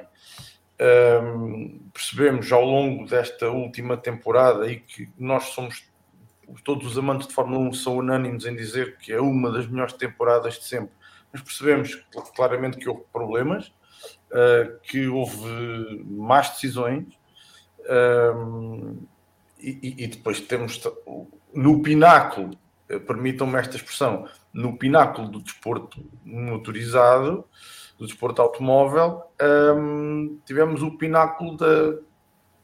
Não queria usar uma palavra muito forte, mas o pináculo da estupidez. Incompetência. Foi incom incompetência, ok, pronto. Uh, em Spa, em que a, a semana passada eu dizia dizia ao Oscar que foi, foi uma, uma maravilha ouvir aquele, aquele, aquele trio de grandes profissionais na grande arte de encher chouriço durante uma tarde inteira em Charcutaria televisiva. O que o quê? Charcutaria televisiva. Exatamente, foi uma arte, é uma arte, e, e a Inês eh, faz. Deixem-me só diretos. fazer um à parte. Qualquer pessoa que trabalha em televisão era tem que, que saber encher chouriços. Era o que eu ia dizer. Uh, Faz parte fazes, do curso. Fazes, fazes diretos uh, para a televisão. Eu também já tive que encher alguns chouriços, porque na rádio o direto também, também, também assim o, o, o dita, mas na televisão é muito pior. Uh, a minha amiga Joana Latino, que tu conhecerás bem, tem uma história mirabolante com, com mais de 20 minutos a encher chouriços uh, para, para, dizer coisa nenhuma, que, que, é uma coisa tremenda. 20 minutos de televisão é uma coisa inimaginável. Portanto, aquilo que se passou em Spa é, é de facto uh, uma coisa que, que, nenhum de nós estava à espera, da forma como aquilo é, é, é resolvido. Um, Uh, eh, e, e, e, logicamente que uh, são todas estas coisas que estas Mas, e outras Agora, deixa-me só fazer um, um à parte, que é uma das coisas que mais me. Eu concordando com o Zac Brown em determinados pontos do seu texto e discordando noutros, uh, uma das coisas que me faz confusão é, por exemplo, Spa, foi uh, pá, dramático na altura e, e, toda a gente se uniu para uh, fazer com que aquilo não se voltasse a repetir e vimos uma grande onda mediática na altura nesse sentido. Depois as semanas foram passando, o, o, a temporada foi avançando e não se viu mais nada. Portanto, a minha coisa é ver sempre muita vontade de mudar, de melhorar, mas parece que se vê, pergunto eu, uh, poucos resultados. Era, era aí que eu ia. Uh, era aí que eu ia. Uh, não, não, tão, não tão profundo, mas era aí que eu ia. nesta, naquilo que, que o Zac Brown vem dizer, é, é, colocar o dedo na ferida, portanto, com um, estatuto. Há, bocado o, o, o Salviano dizia uh, leverage, portanto, eu, eu associo aqui a vantagem também já a algum estatuto no meio F1 uh, do, do, do Zac Brown, portanto, já com, com esse estatuto que lhe permite, neste momento, colocar esse dedo na ferida, porque, porque obviamente também interessa e, e, e, logicamente que um, dá aqui um passo uh, naquilo que ele pressente ou sabe que, que, que é o, o futuro da McLaren. portanto, Uh, para que uh, os fatores que também ele pretende para a equipa se possam conjugar, há que fazer também este trabalho de sapa um, e que começa com, com, começa com outras declarações que ele já tem preferido, mas que uh, se agudiza e que, e, que, e que, de facto é mais incisivo com, com, esta, com esta carta que escreve. Um, indo ao encontro do que dizes, é verdade, um, muitas das vezes, até porque a pressão hoje é completamente diferente, a pressão das redes sociais, coisa que não existia há alguns anos atrás, é, é tudo muito mais imediato uh, e, portanto, toda essa pressão uh, que cai sobre um, um, grande prémio ou uma decisão que é tomada mal ou bem para uns, mal para outros, enfim, uh, todos, todos têm direito à sua opinião, há depois quem, quem a exaspere e a exagere, mas de qualquer das formas. Um, é, é, com esse imediatismo e, e, pressão do público que hoje chega mais, mais facilmente àquilo que são as decisões tomadas, há que dar corda aos sapatos, permita uma expressão, para que naquele imediatismo também a coisa hum, dê uh, ares de que vai avançar. É claro que depois o tempo vai ele, ele mesmo andando hum, e, e, e, as coisas vão, vão se esquecendo. Uh, vêm outras polémicas, vêm outros Mas grandes prémios. Spa não está esquecido. Spa não está não, esquecido. Eu espero que não. Faz parte, não. Faz parte da vontade da FIA mudar os regulamentos do que se passou em Spa e esses regulamentos deverão ser apresentados brevemente. É, é a questão é as equipas não Sim. falarem mais no assunto. Até agora o Sr. Brown. Isso é que é o espanto da coisa. Exatamente, exatamente. E, tendo em conta, e tendo em conta uh, epá, o absurdo que foi uh, aquelas voltas atrás de safety car uh, e depois aquela atribuição de pontuação e aquele pódio, uh, pá, tudo aquilo foi, foi, foi muito mal. Nós todos tivemos a oportunidade de falar isso, quer, quer aqui em direto, quer uns com os outros, no, no, nas várias mensagens que fomos trocando e nos tweets que fomos fazendo. foi tudo de facto mal demais para, para, para a Fórmula 1 ter-se permitido que, que o desfecho fosse fosse o que foi. Um, Coloca-se aqui o dedo na ferida. Uh, de facto, as equipas não têm aprofundado mais isso, não têm falado mais disso.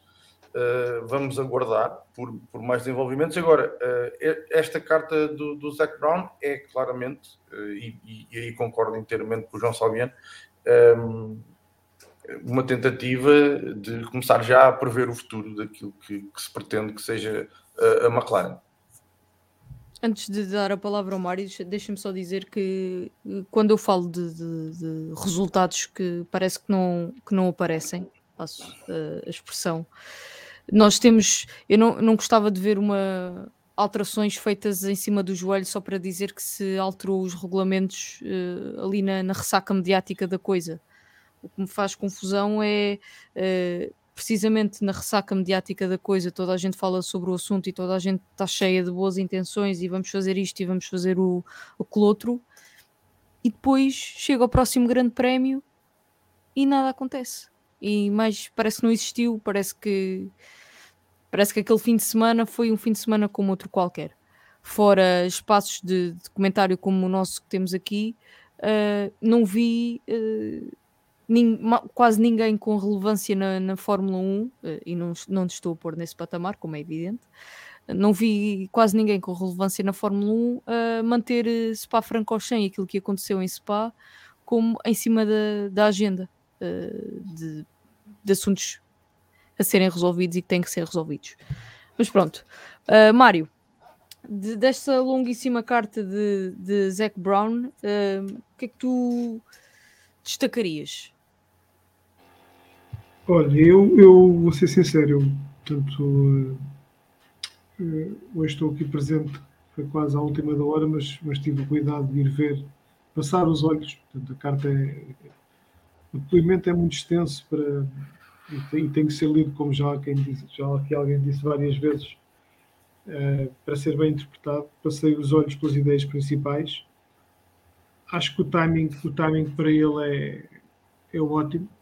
Se, se há equipa que nesta, que nesta altura o diretor pode falar é ele, porque a Ferrari ainda tem um bocadinho o rabo apertado por, por aquilo que foi o passado recente. Eh, a Mercedes e a Red Bull continuam amarradas àquilo que também já aqui foi falado da Abu Dhabi, portanto também não convém andarem a levantar grandes ondas. E o Zac Brown diz aquilo que, que, deve- que toda a gente quer ouvir. Um, mas uh, se eu hoje tivesse dinheiro, se calhar para, para fazer uma equipa de Fórmula 1, e eu acho que eles pensam assim, uh, antes de pensar comprar um pneu para um carro, pensava em comprar, em contratar um tipo porreiro para ir dar volta aos regulamentos, encontrar furos nos regulamentos e tirar partido deles. Aí não me venham com histórias que ele também não pensa assim, porque porque de certeza absoluta que, que pensa. Também falámos aqui sobre, sobre SPA. Epá, e SPA eh, para mim é, é, é é toca no fundo porque acho que é jogarem quem tem que tomar decisões é, é muito difícil tomar decisões pronto, e quem, quem tem que as tomar e de certeza que todos nós na nossa vida temos que as tomar umas mais importantes do que outras e tomar decisões a jogar em dois tabuleiros é, é complicado e isso, e isso na altura foi falado e, e- e na altura eu penso que até foi o, o Vettel perguntou o que é que mudou? Eh, não há condições para se correr. Eh, é porque é por causa das transmissões. Eu pago eu pago o dinheiro que ele tem a receber eu consigo eu posso pagar isso e não há corrida. Portanto uma coisa é tomarmos decisões de consciência eh, naquilo que é melhor para aquilo que estamos a fazer, outra coisa é estarmos a tomar decisões a pensar em, em- em- em mais interesses que andam à volta, de, de- neste caso, da Fórmula 1. E isso depois leva-nos a cometer erros como eles cometem. Pá, se serão 100% incompetentes ou não, eu não- também não quero ir por aí, porque, porque a minha área, entre aspas, a área desportiva é outra. Pá, e eu, eu- é o futebol, os vocês já sabem, eu estou no banco, eh, estou a ganhar um jogo, pá, tenho lá a minha malta de confiança de lá dentro e tenho um gajo no banco que, que tem que jogar para ser vendido, uma pipa de massa porque dá jeito ao clube, tenho uma malta por trás toda a pressionar que esse fulano tem que entrar e eu tenho que meter e, e nesta pressão toda cometo o erro de meter e não ganho o jogo. Portanto, eh, e depois sou incompetente. Isso é um papel diferente, apesar de tudo. Não é um papel de, de, de júri, da, por assim dizer, da, da partida, ou da árbitra da partida, ou de diretor de corrida. Mas eles quiseram continuar essa corrida porquê? Quiseram Sim, continuar por dinheiro, sim. Constrangimentos, contra, constrangimentos Sim. contratuais, Sim. porque se não houvesse corrida tinham que devolver um monte de dinheiro. Claro, e o Vettel disse isso, mas eu pago. Isso, claro. Eu tenho dinheiro, eu pago isso. Eh, portanto, ele, ele levantou, e por isso é que falámos há bocado sobre aqueles pilotos que têm que estar na grid, eh, não só por isto, mas também por levantarem estas, estas, estas questões. Tudo aquilo que o Zac Brown diz e que eu, que eu tive a oportunidade de, de ler, e, e o, o Salviano falou aqui, ele votou nos regulamentos. As equipas B, supostamente, aquilo que lhes chamam, pá, acho que é ridículo. Acho que tem que se arranjar rapidamente uma, uma solução, porque pá, equipas B na Fórmula 1, não, sinceramente, não. Eh, voltando ao futebol, eh, não temos, não temos o, o Benfica B na primeira divisão. Eh, Já para não, para não adulterar a verdade esportiva, portanto, ter, ter equipas que, seja em votações, seja em pista, possam levantar o pé para este ou aquele passar, ou vice-versa, os, os, orçamentos influenciados pelas sprint races, se é isso que, que ele quer dizer. eu também eu acho que ele diz um bocado aquilo que todos nós queremos ouvir. faz aqui um bocadinho de, já que estamos em altura de campanha eleitoral, ele também eh, mete aqui um bocadinho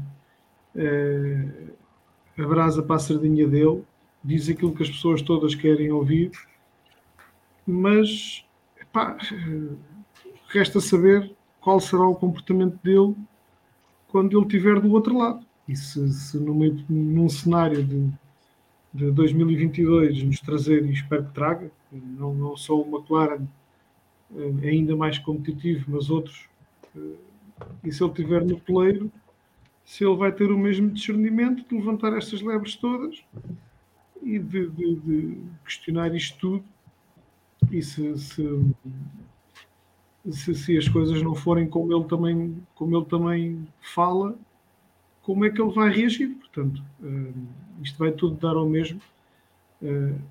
Pá, uh, de uma vez por todas é certo que é um desporto que movimenta movimenta muitos milhões, isso mexe com muita coisa, uh, mas quase todos nós nascemos numa era em que a Fórmula 1 uh, eh, já movimentava estas paixões e estas coisas resolviam-se nas reuniões, no braço, na pista, sem, sem choradeiras, sem equipas B, sem e às vezes, como, como chegou a acontecer, se tivessem que encostar o capacete um ao outro, encostavam. Uh, isso é Fórmula 1. Na NASCAR isso ainda acontece. Uh, epá, agora chora-se por tudo e por nada, levantam-se uh, levantam-se dúvidas por tudo e por nada, teorias da conspiração por tudo e por nada, uh, mas depois, quando é a altura de votar, é, é quase como às vezes as votações a nível nacional, vota tudo no mesmo e vota tudo uh, no, no, no, mesmo sentido. Portanto, resta saber se ele tem, se ele tem a mesma vontade de, de, de, de lutar contra, este, contra estas ideias ou de, implementar mais as ideias dele, ou se, se, isto tem a ver com timing tem a ver com. Uh, aquilo que vem por aí em 2022 também a nível do potencial da própria equipe. Posso é só aqui acrescentar alguns comentários do, do, do, fórum que são pertinentes para a conversa. O SR está a dizer que o facto de ele no fim mencionar o quão popular é a McLaren e os seus pilotos, que é uma forma que ele usou para mostrar a sua leverage e que também usou a sua leverage, ao ganhar leverage ao, ao investir em produtos concorrentes à Fórmula 1, como são, é o caso da Fórmula Indy, por exemplo. E o Aires Souza está aqui a dizer que sim, as tais equipas B, algumas morriam. Inês. E a dizer que o Zac Brown que se apresenta nesta, nesta carta é um, um Zac Brown que, quer ser, que, é, que é contra as equipas que querem ganhar campeonatos do mundo com, com livro de cheques, eh, e a expressão é dele.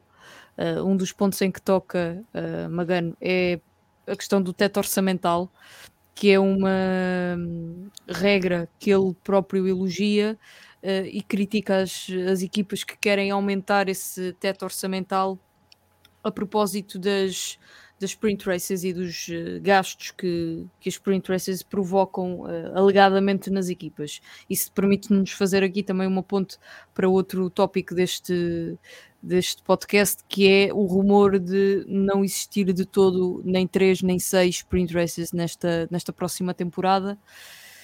Como é que, um, se tu achas que, que fazem falta, dois, se concordas que com o Zac Brown que as sprint races são apenas um pretexto para equipas como Mercedes e, e Red Bull uh, aumentarem os, o seu teto orçamental e investirem o, o dinheiro no desenvolvimento de outros componentes que vão ser úteis em corrida normal e não em, em sprint races?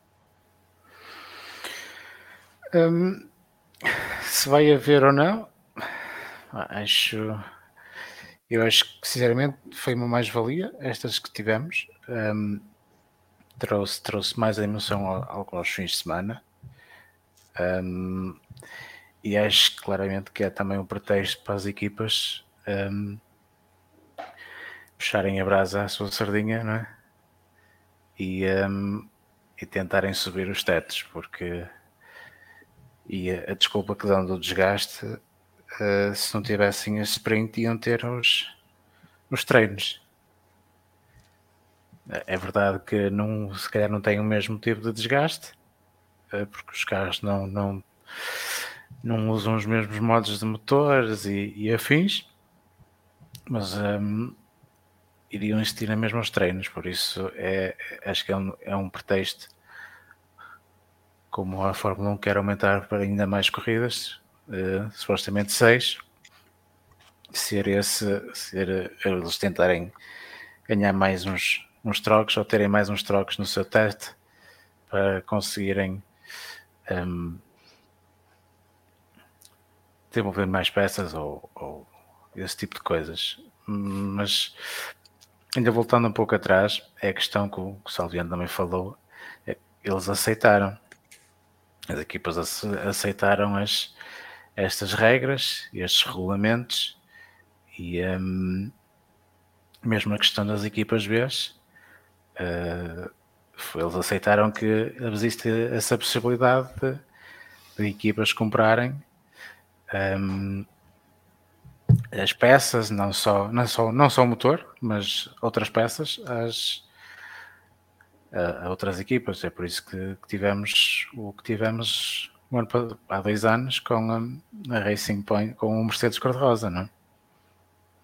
Por, estava regulamentado que isso era possível. Um, por isso, quando ele diz que todas as equipas deveriam desenvolver as peças, a exceção do motor e mais algumas, um, claramente também a puxar a brasa à sua sardinha, um, porque é isso que eles fazem. Não é?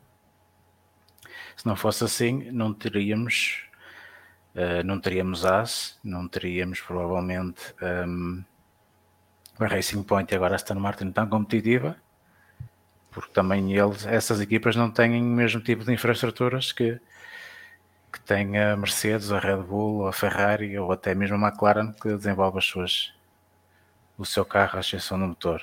Por isso, a solução que ele apresenta também é uma solução que lhe, que lhe convém, não é?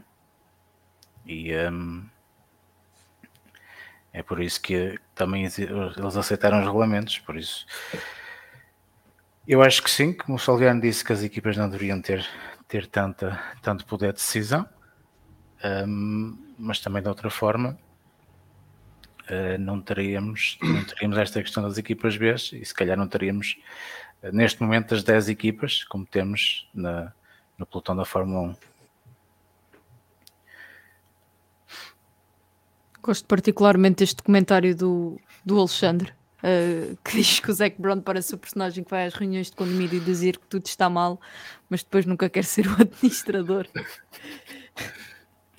Uh, Deixa-me só dizer uma coisa em relação à diz. carta do Zac Brown e que entronca no, no, na, na Never Ending Story de Abu Dhabi, que tem a ver com, com o safety car e as corridas acabarem eh, debaixo de bandeira verde e não com o safety car. Portanto, as equipas terão feito pressão para que, de maneira nenhuma, as corridas acabassem com o safety car, porque há Jesus o espetáculo, há Jesus a, a, a, os espectadores.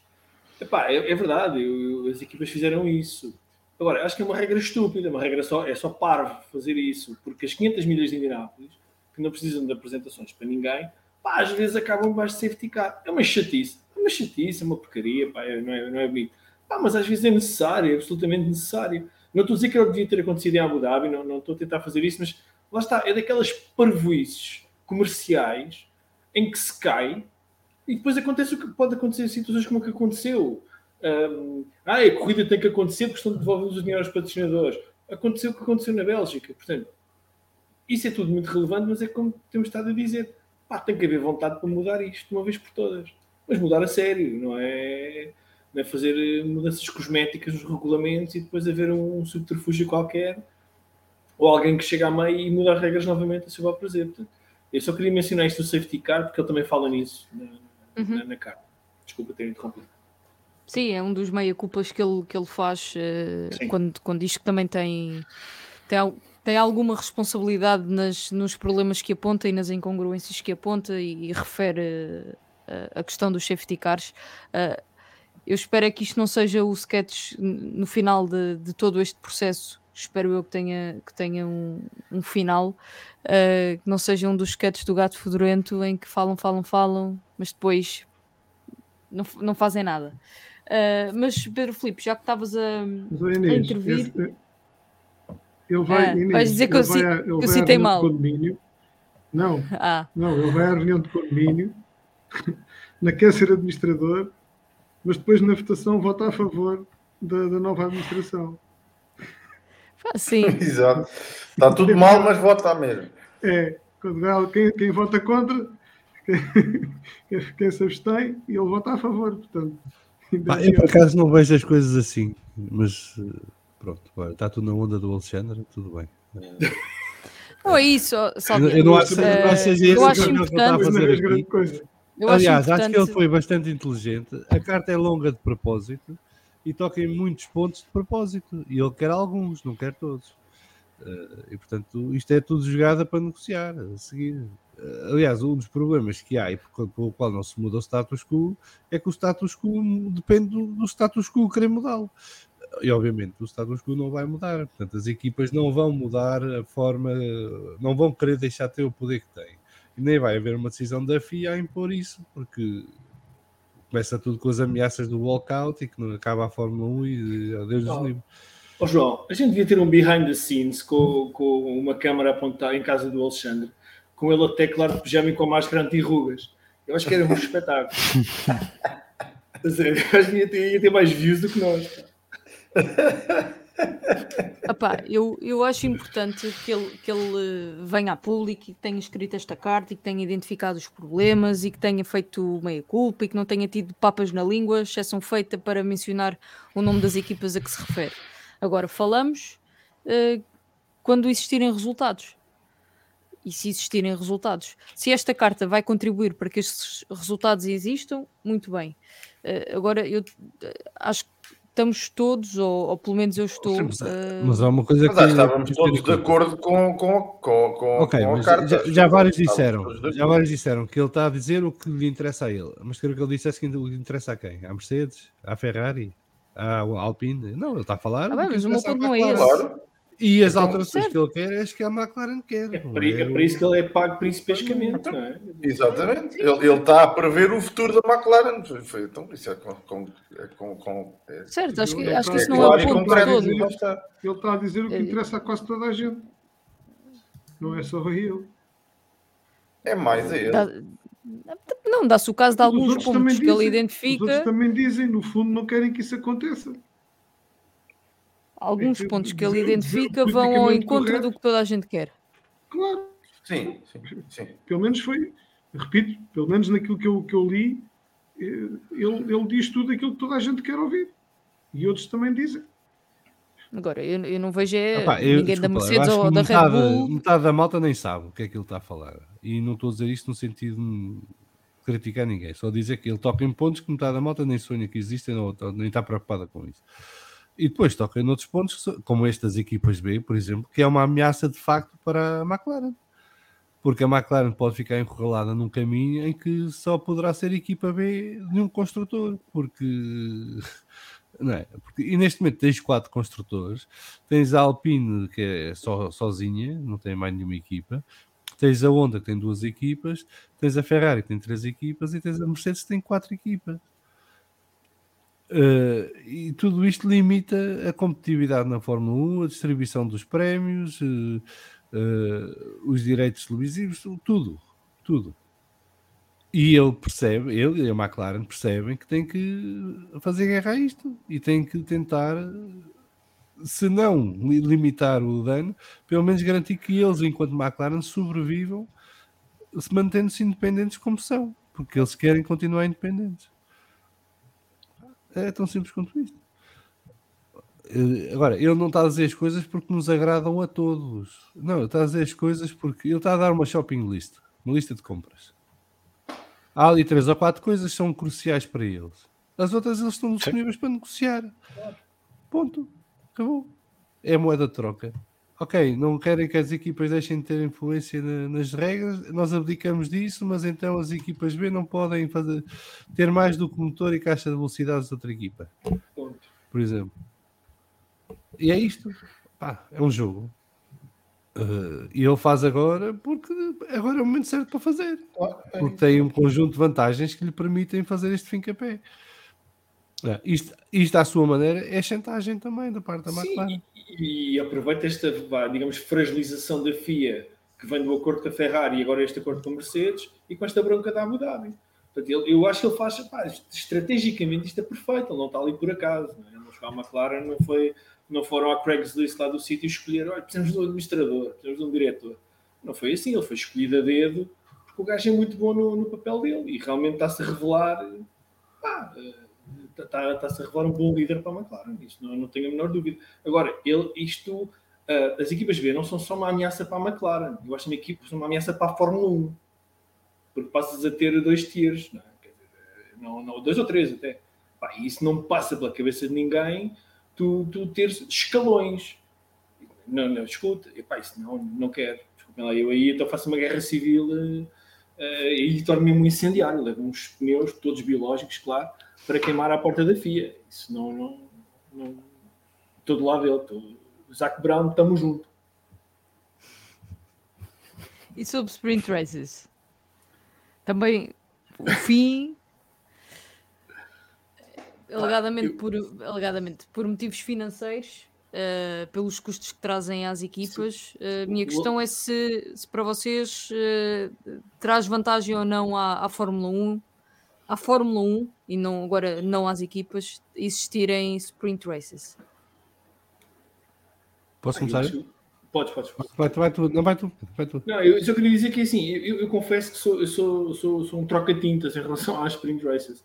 Pá, às vezes penso de uma maneira, às vezes penso de outra. Ahm, não tenho uma opinião completamente formada. Acho que mais competição é melhor. Ah, pá, tenho muitas dúvidas é que tenha que haver pontos. Porque se, se houver pontos nas sprint races, então se calhar devíamos mudar todo o sistema de pontuação ah, das provas, porque senão volto, volto a dizer aquilo que já dissemos aqui, eu e outras pessoas há umas semanas e há uns meses. Quer dizer, sprint races a, a pontuar, temos um campeão ao sábado. Portanto, não é um tipo patifarsa comprido e não participa na corrida por inerência, o outro é campeão, não é, porque houve um numa sprint race, pronto, jogou para o terceiro lugar, fez aquele pontito e tal, pronto, e depois no domingo já não precisa de, de correr. Isso sim é mau para o espetáculo, na minha opinião. Ah, como o ponto da volta mais rápida. Portanto, eu acho que as sprint races, se quiserem manter um modelo aproximado, acho que tinham que, tinham que rever todo o sistema de pontuação de domingo ah, pá, para desequilibrar mais a coisa, porque senão não me parece que seja bom. Não me parece seja bom. Se vão continuar ou não, epá, a minha opinião é. é, Mas é, é, desequilibrar fluida, mais a coisa é como? fluida. Desequilibrar em termos de pontuação, portanto, dás mais, dás, por exemplo, uma pontuação eh, do número mais alto, mas dar a pontuação aos 20 participantes, por exemplo, quem acabar a corrida. Todos pontuam. Mas, mas Para criar um diferencial maior, ou seja, tu fazes aqueles pontos ao sábado e ao domingo, se calhar, quando fazes mais, em vez dos 25, podes fazer 30, por exemplo. Não sei, uma coisa deste género. Para que o sábado não seja assim tão apetecível. Porque senão, então, pode desequilibrar mesmo, mesmo as coisas. Pá, mas lá está. A minha opinião em relação aos sprint races é, é mais do que fluida, é mesmo. Pá, não, ainda não me cativaram na totalidade. Eu gosto. Eu gosto, espero que haja mais este ano. Eh, eu não sou grande fã do modelo de qualificação que temos hoje em dia, acho que já toda a gente sabe. Não. Eu preferia do, todos terem uma volta e seja o que eles quiserem. Eh, já percebi que, do ponto de vista televisivo, não é provavelmente a coisa mais interessante do mundo, mas eu estou-me um bocado a borrifar para isso. O que eu quero é que seja o mais interessante do mundo ver quem são os melhores pilotos em voltas de qualificação. E pá, e quando os gajos têm mais de que têm uma porrada de voltas para fazer uma boa, isso não, não tira um bocado o interesse. E eu, eu gostei do formato. Há coisas a rever. A pontuação eu revi a dar mais pontos ao sábado, não era a tirar pontos ao sábado. Eu acho que não faz sentido é ao sábado só os três primeiros pontuarem. Eu, para mim, pontuavam os 10 primeiros na mesma. Uh, 10 pontos para o primeiro, um ponto para o décimo, siga para vir. Eu não sou contra a ideia de dar pontos a toda a gente que acaba corridas. Uh, mas isso então ia ser um festival, toda a gente fazia pontos que era o fim do mundo. Uh, opá, eu acho que o que está aqui em causa da sprint race não tem nada a ver com isto, já agora. Isto é mais um, é um braço de ferro entre as equipas, em que tens duas filosofias. As equipas mais independentes, mais pequenas, dizem que, ok, precisamos ser pagos extra para isto, pelo promotor, neste caso a Liberty, e as equipas grandes a dizer: é pá, isto o que interessa aqui é aumentar o teto orçamental para podermos cobrir estes custos, não é?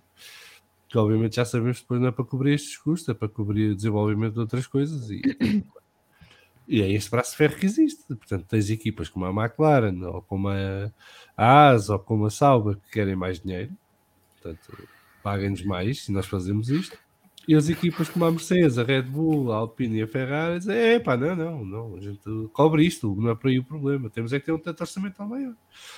E é nisto que estamos. E as equipas pequenas estão entaladas, não é? Ou, mais, ou com menos poderio financeiro estão entaladas porque não podem permitir que as grandes tenham maior teto orçamental e não podem viver sem ter mais dinheiro garantido por parte do promotor eh, para fazer estas corridas. Uh, acho que a Liberty vai ter que tomar uma decisão se, do ponto de vista do espetáculo, lhe interessa ou não. Isto é uma questão de dinheiro e, portanto, eu não estou preocupado com isto. Uh, nem que seja uh, às 23 e 59 minutos e 59 segundos do, do, do, último dia, antes da decisão ter que ser tomada, a decisão vai ser tomada e vai haver sprint qualifying. A questão é se a FIA e a Liberty chegam a um entendimento como é que isto é feito até lá. Uh, e a Liberty, que já fez estudos e tudo mais, e diz que foi um sucesso e que trouxe fãs e que a malta gostou e que aumentou as uh, audiências televisivas e não sei o quê, pá, tem que se esticar um, um bocadinho mais e, e pagar. Uh, não vejo mal nenhum nisso. Mas isto faz parte do, tal abraço de ferro que o Zé Corão está a falar, ou está a remeter na sua carta, não é? E, e tem mais a ver com outras coisas do que propriamente com o sprint qualifying. Uh, ah, pois a malta que não gosta de sprint qualifying, pronto, está toda contente. Porque acha que não vai haver. Eu, o que eu aprendi em 40 anos de ver Fórmula 1, quase, é que sempre que é uma questão de dinheiro as coisas resolvem-se. Uh... Portanto, falam todos a mesma língua. Eles, eles falam todos essa língua, por isso. Fico por aqui. Eu só aqui ler os comentários do Phantom Blaster e do, e do SR. Uh, o, SR, para, já, mandar um beijinho à Inês Correia, que nos cumprimenta a todos e que nos está a ver também. Uh, obrigado, Inês. Aqui o SR a dizer que o Zé, quando foi convidado para ir para a McLaren, também foi convidado para a fome, não é um Zé ninguém. O ponto dele é que agora com o budget cap que ele tanto prometeu, promoveu, há menos necessidades de equipas B. E o Alexandre a dizer que o Zac Brown foi o fundador e diretor executivo da Just Marketing International, JMI, a maior agência de marketing desportivo do, desporto automóvel do mundo, e a sugerir que tragam o, o Briatório que ele lida com os ataques de essência do, do Brown. Pá, eu acho que o Briatório, se estivesse lá, estava ao lado do Brown nisto, porque o Briatório também nunca foi muito das leads de, das equipas com mais influência, sobretudo Ferrari. Uh, e portanto, aquilo deve ser algo mal fígado da Ferrari nunca ter ido buscar. Uh, e portanto, Acho que o Briatore até estava com o Zac Brown ainda mais aficadamente contra os poderes instalados da Fórmula 1. Inês. Como nós não temos a capacidade de discutir, uh, nem capacidade nem conta bancária, de discutir os problemas financeiros e os interesses financeiros de cada equipa, resta-nos uh, discutir uh, o que é que, se as sprint races trazem algo de bom à, à Fórmula 1 e se valem esta discussão toda e também o, o investimento das, das equipas, uh, porque há que também ter em conta esse ponto que é o investimento das equipas. Não estou muito preocupada com as equipas grandes, estou mais preocupada com as equipas pequenas. Uh, e pá, não, não me apetecia ver muitas equipas pequenas prejudicadas por causa da sprint race e eu não tenho a certeza, apesar de gostar do modelo uh, e achar aquilo pá, é giro, pronto, uh, é diferente, dá para para refrescar um bocado. Não sei até que ponto é que mexe assim tanto com as peças do tabuleiro como foi o, o propósito das, das sprint races. Mas, mas pronto, Pedro Lagareiro, diz tu justiça. Olha, Eu, eu gostei, uh, eu, eu, gosto sempre de usar o nome Cena Sprint, que nós batizámos aqui, foi, foi o Pedro Dias que batizou isso, não foi? Batizou aqui. Um, e, e, eu gostei, gostei do, da, da cena sprint, e portanto, se, se passar de, de 3 para, para, para 5 ou 6, acho que não, que, não se, que não se perde nada. É um modelo novo, um, que obviamente em 2021 esteve, esteve em construção, há que, há que melhorar. Eu, eu, também acho que deveria haver pontos, já tínhamos até falado isto aqui, devia haver pontos para os 10 primeiros, uh, o que se calhar uh, acho faria. Que isso era capaz de promover a competitividade da Exatamente. Exatamente, ou seja, alguém aqui escreveu há bocado que, que não gostou do, do penso que foi isso, que não gostou porque parecia uma procissão, se calhar, uh, exatamente, ninguém arriscava nada, Agora, com 10 pontos uh, ali no, no, primeiro lugar e depois sucessivamente a crescer entre segundo e terceiro e, e por aí fora, uh, se calhar tinham que arriscar mais. Uh, e isso daria para, para alterar um, um bocadinho a competitividade. Mas eu sinceramente gostei, um, faz um refresh naquilo que é, que é o que estamos habituados, muda ali um, um bocadinho a sexta-feira e o sábado. Eh, se realmente se, se, se quer mais competitividade e mais, e mais risco na, na sprint race, risco no sentido de, de, de competitividade, obviamente, eh, é, é mudar-se ali os pontos e, e tentar eh, perceber uh, de que forma é que o modelo uh, que foi introduzido em 2021, uh, um bocadinho à experiência, pode, pode ficar a fazer parte do calendário uh, anual de Fórmula 1. Quanto ao resto, é, é, é, verdade, é o dinheiro é que manda e, portanto, os problemas que têm a ver com dinheiro normalmente têm sempre solução. Mas, por mim, é para continuar e, obviamente, para melhorar, um, ehm, para, que, para que a competitividade aumente uh, aos sábados quando houver, quando houver cena sprint. Eu não sei uh, se. Eu acabei de defender a, a existência de mais pontos, pelo menos para os 10 primeiros, mas depois não, também não sei se isso não ia desvirtuar um bocadinho o conceito de sprint race e a sua diferenciação para concorrida. Uh, porque depois passaria a ser uma, uma mini corrida em que, claro, claro está, não iam ser os mesmos pontos atribuídos mas iria haver uma aproximação ao modelo de corrida. Enfim, Estou uh, a fazer a discussão uh, na minha cabeça ao mesmo dar aos 10 primeiros e dar só aos 5 primeiros e portanto fazer 5, 4, 5 pontos um... já mexe um bocadinho. É, é relevante. Eu, eu, para mim, desde que todos possam não é? e que seja igual para todos, é meio relevante. E isso não muda nada. Porque se todos podem ganhar corridas na sprint race, todos podem pontuar na sprint race, está disponível para todos. O que parece que vai deixar de ser. Todos, todos podem. É que é a de sábado deixa de ser qualificação para domingo. Uh, e isso é que se calhar era o que estava aqui a criar mais confusão, era disto ser uma, uma espécie de qualificação para domingo, que afinal era uma corrida. Uh, e se calhar se tirarem esse fator. Então passa a ser só uma forma de atribuir pontos. É uma sprint race. Outras modalidades de esporte automóvel já têm esse, esse formato e com sucesso. Uh, opá, eu, sendo um purista da Fórmula 1, não vejo nada de mal nisto. acho que a Fórmula 1 sempre inovou e sempre quis ter coisas diferentes e experimentar coisas novas, e portanto acho que isto faz parte. Uh, eu também não, acho e que, eu prefiro ver uma corrida ao sábado do que ver a qualificação todos os sábados, por exemplo. Pá, eu, uh, eu, achei um só, Agora mas... só, só para meter aqui um bocadinho de, de veneno, não é veneno, vá, para pôr aqui toda a gente em ebulição. Fazemos uma sprint race no Mónaco, pá. Hã? Isso é que tinha graça. Não, isso é o que não tem graça nenhuma. É, é, é, essa a questão. É que as sprint races só fazem sentido em sítios específicos.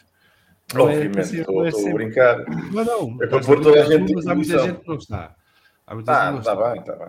Uh... Mas, mas, sabemos que aí nunca poderia ser. Agora, eu acho que, a, a, podendo haver aqui eh, a questão da competitividade com, com cinco lugares pontuáveis ou 10 lugares pontuáveis em circuitos que, que permitam, obviamente, eh, fazer, fazer uma, uma corrida do género, eu, por mim, gostei muito. Achei, achei de facto uma, uma lufada de ar fresco naquilo que, que estamos habituados.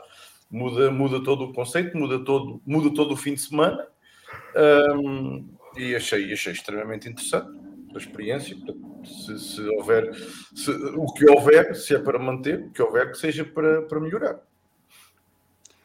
Eu gosto do modelo, uh, acho que pode ser afinado. Uh, acho que de, tempos em tempos serve de lufada de ar fresco, uh, mas só vendo, quando tu dizes que todos podem, desde que todos possam ganhar, ou é, desde que seja ou, igual para todos, desde que seja igual para todos, é, é desde que todos possam ganhar, não é? Todos possam pontuar certo? Não, no sentido que todos participam, todos têm as mesmas oportunidades. Ah, pá, depois cada um tem o seu carro e tudo mais, mas isso já é igual ao domingo, não muda nada ao sábado. Portanto, sim, sim. a partir do momento em que é igual para todos, se me dissessem que a Sprint Race só dá para quatro equipas participarem, era quanto? Oh, dá para as é 10? Absurdo. É absurdo, mas é Fórmula 1, não tudo nisso. uh, Epá, desculpa, desde que tentaram aquele modelo de qualificação em que a cada 30 segundos era um iluminado e depois yeah. aquilo não dava ninguém na pista, uh, já, já acredito em tudo. Agora, epá, é, é, um outro formato. Uh, o que eu não percebo é a questão de ser qualificação para domingo.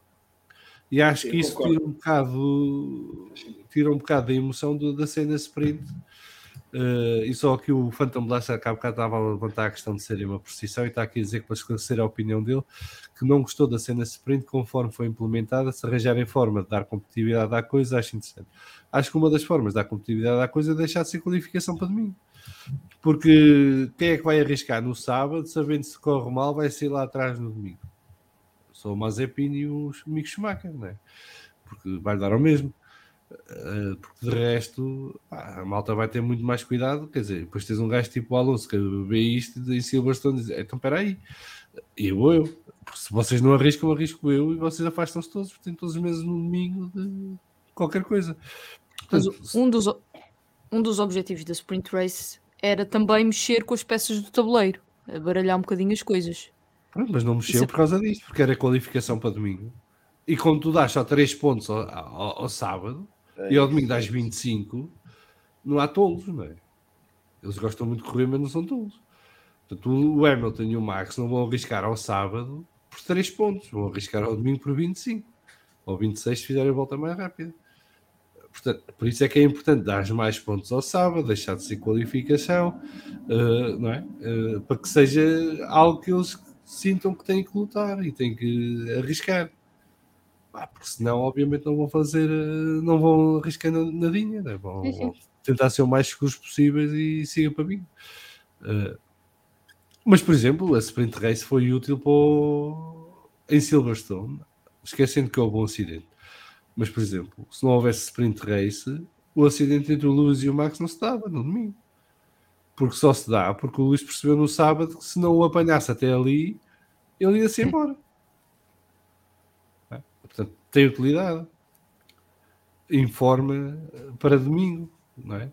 Vês os carros em pista, vês como é que reagem, vês como é que funcionam e, e percebes. Eu, eu, até dizia, se eles querem mesmo para o espetáculo, eu até levantava o Parque Fermi para domingo e deixava-os fazer ajustes aos carros depois da corrida de sprint. É? Porque se eles percebem que têm o setup errado no sábado eh, e a coisa corre mal, dar-lhes uma oportunidade de mudar o setup para domingo, quando a corrida de domingo já poderiam ser mais competitivos, por exemplo. Uh, mas, obviamente, sou eu, quero é vê-los a correr, não é? Não é parados nas boxes, portanto. Pá, e que é a coisa que me chatei na qualificação. É, é, agora vão todos. Duas voltas, tudo para as voltas. Agora vão todos. Porque só interessam os últimos 3, 4 minutos. É, é. Estamos ali uma hora. É um modelo feito um espetáculo. Uh, o está a dizer que não mexeu porque ninguém queria arriscar perder posições para domingo, está a concordar comigo. É isso, e o Estradinha está a dizer que a sprint é a taça da liga, é fixe, mas não serve para nada. A taça da liga não é fixe, pá. A taça da liga de alguma vez foi fixe, foi uma coisa estranha. Acho que nos primeiros 6 ou 7 anos acho que era muito boa, acho que gostava muito daquilo. Agora acho que mas depende do teu clube, depende do clube. Pois, já não gosto muito agora. A- a Inês- a Inês adorava os primeiros. Eu não gosto, eu não gosto. Não tenho nada a dizer sobre isso. Ainda me lembro de uma Não. Ainda me lembro da primeira edição. Uma peito taça. É, não é? Foi a primeira e última para mim.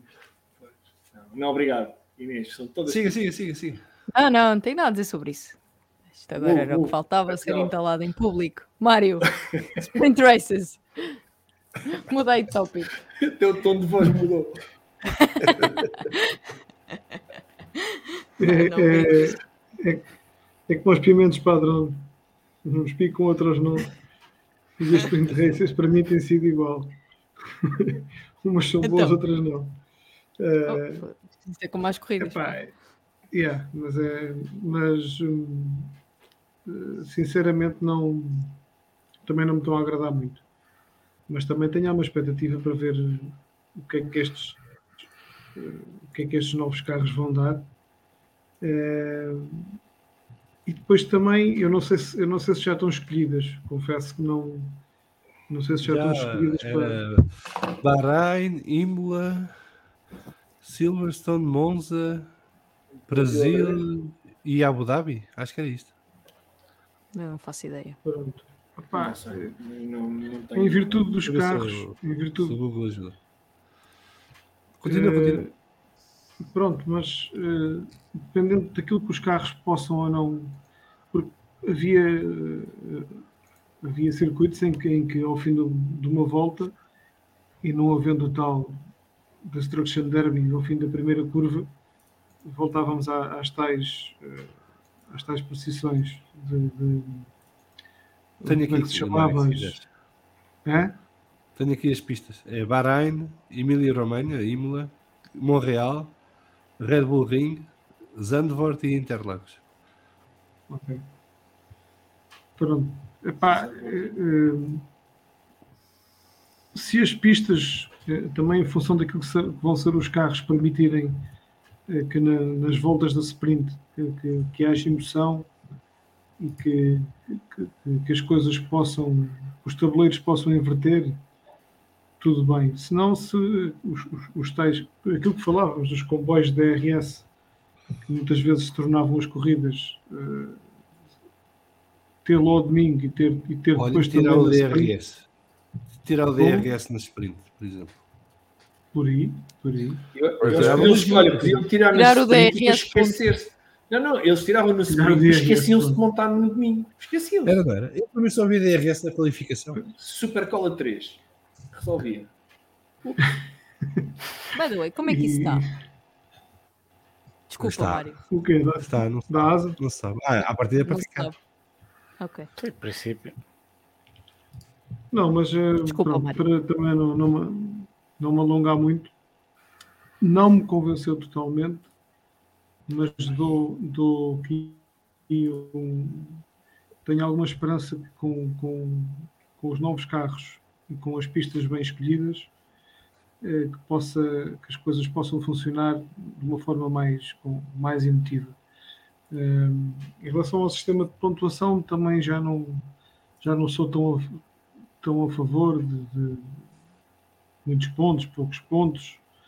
Eh, para mim funcionaria melhor em, em, em mexer um bocadinho com, com a grelha e premiar aqueles que realmente são pilotos astutos e, e- e que conseguem, e que conseguem tirar partido destas situações para depois, na- então, na corrida, saírem um bocadinho mais à frente, porque a sprint permite ou seja, não permite tantos erros como, como, a Q3, por exemplo, ou um Q2, onde aquilo que vimos este ano, as- as posições em pista, os, os pilotos que não, que não conseguiam, se- ou tinham mais dificuldades em ceder posição, voltas estragadas, e, e muitas vezes pilotos com, com, com capacidade e com carro para estar mais à frente, ficarem mais atrás, e depois na sprint poderem compensar isso.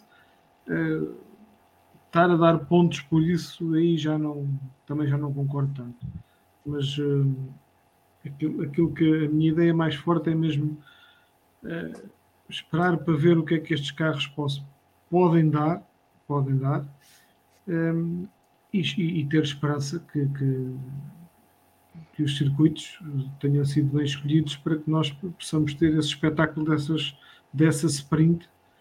Uh, e quando digo espetáculo, não é, não é Destruction Derby, atenção. Nas primeiras curvas, ficar metade, metade, do, metade dos carros de fora, porque isso depois também implica com, com muita coisa para os dias seguintes, né? e com, com tantas corridas, com tantos fins de semana, que aquela gente toda a trabalhar dia e de noite, ter carros partidos uh, à sexta e carros partidos ao sábado, pá, também não, não me parece que seja, seja por aí.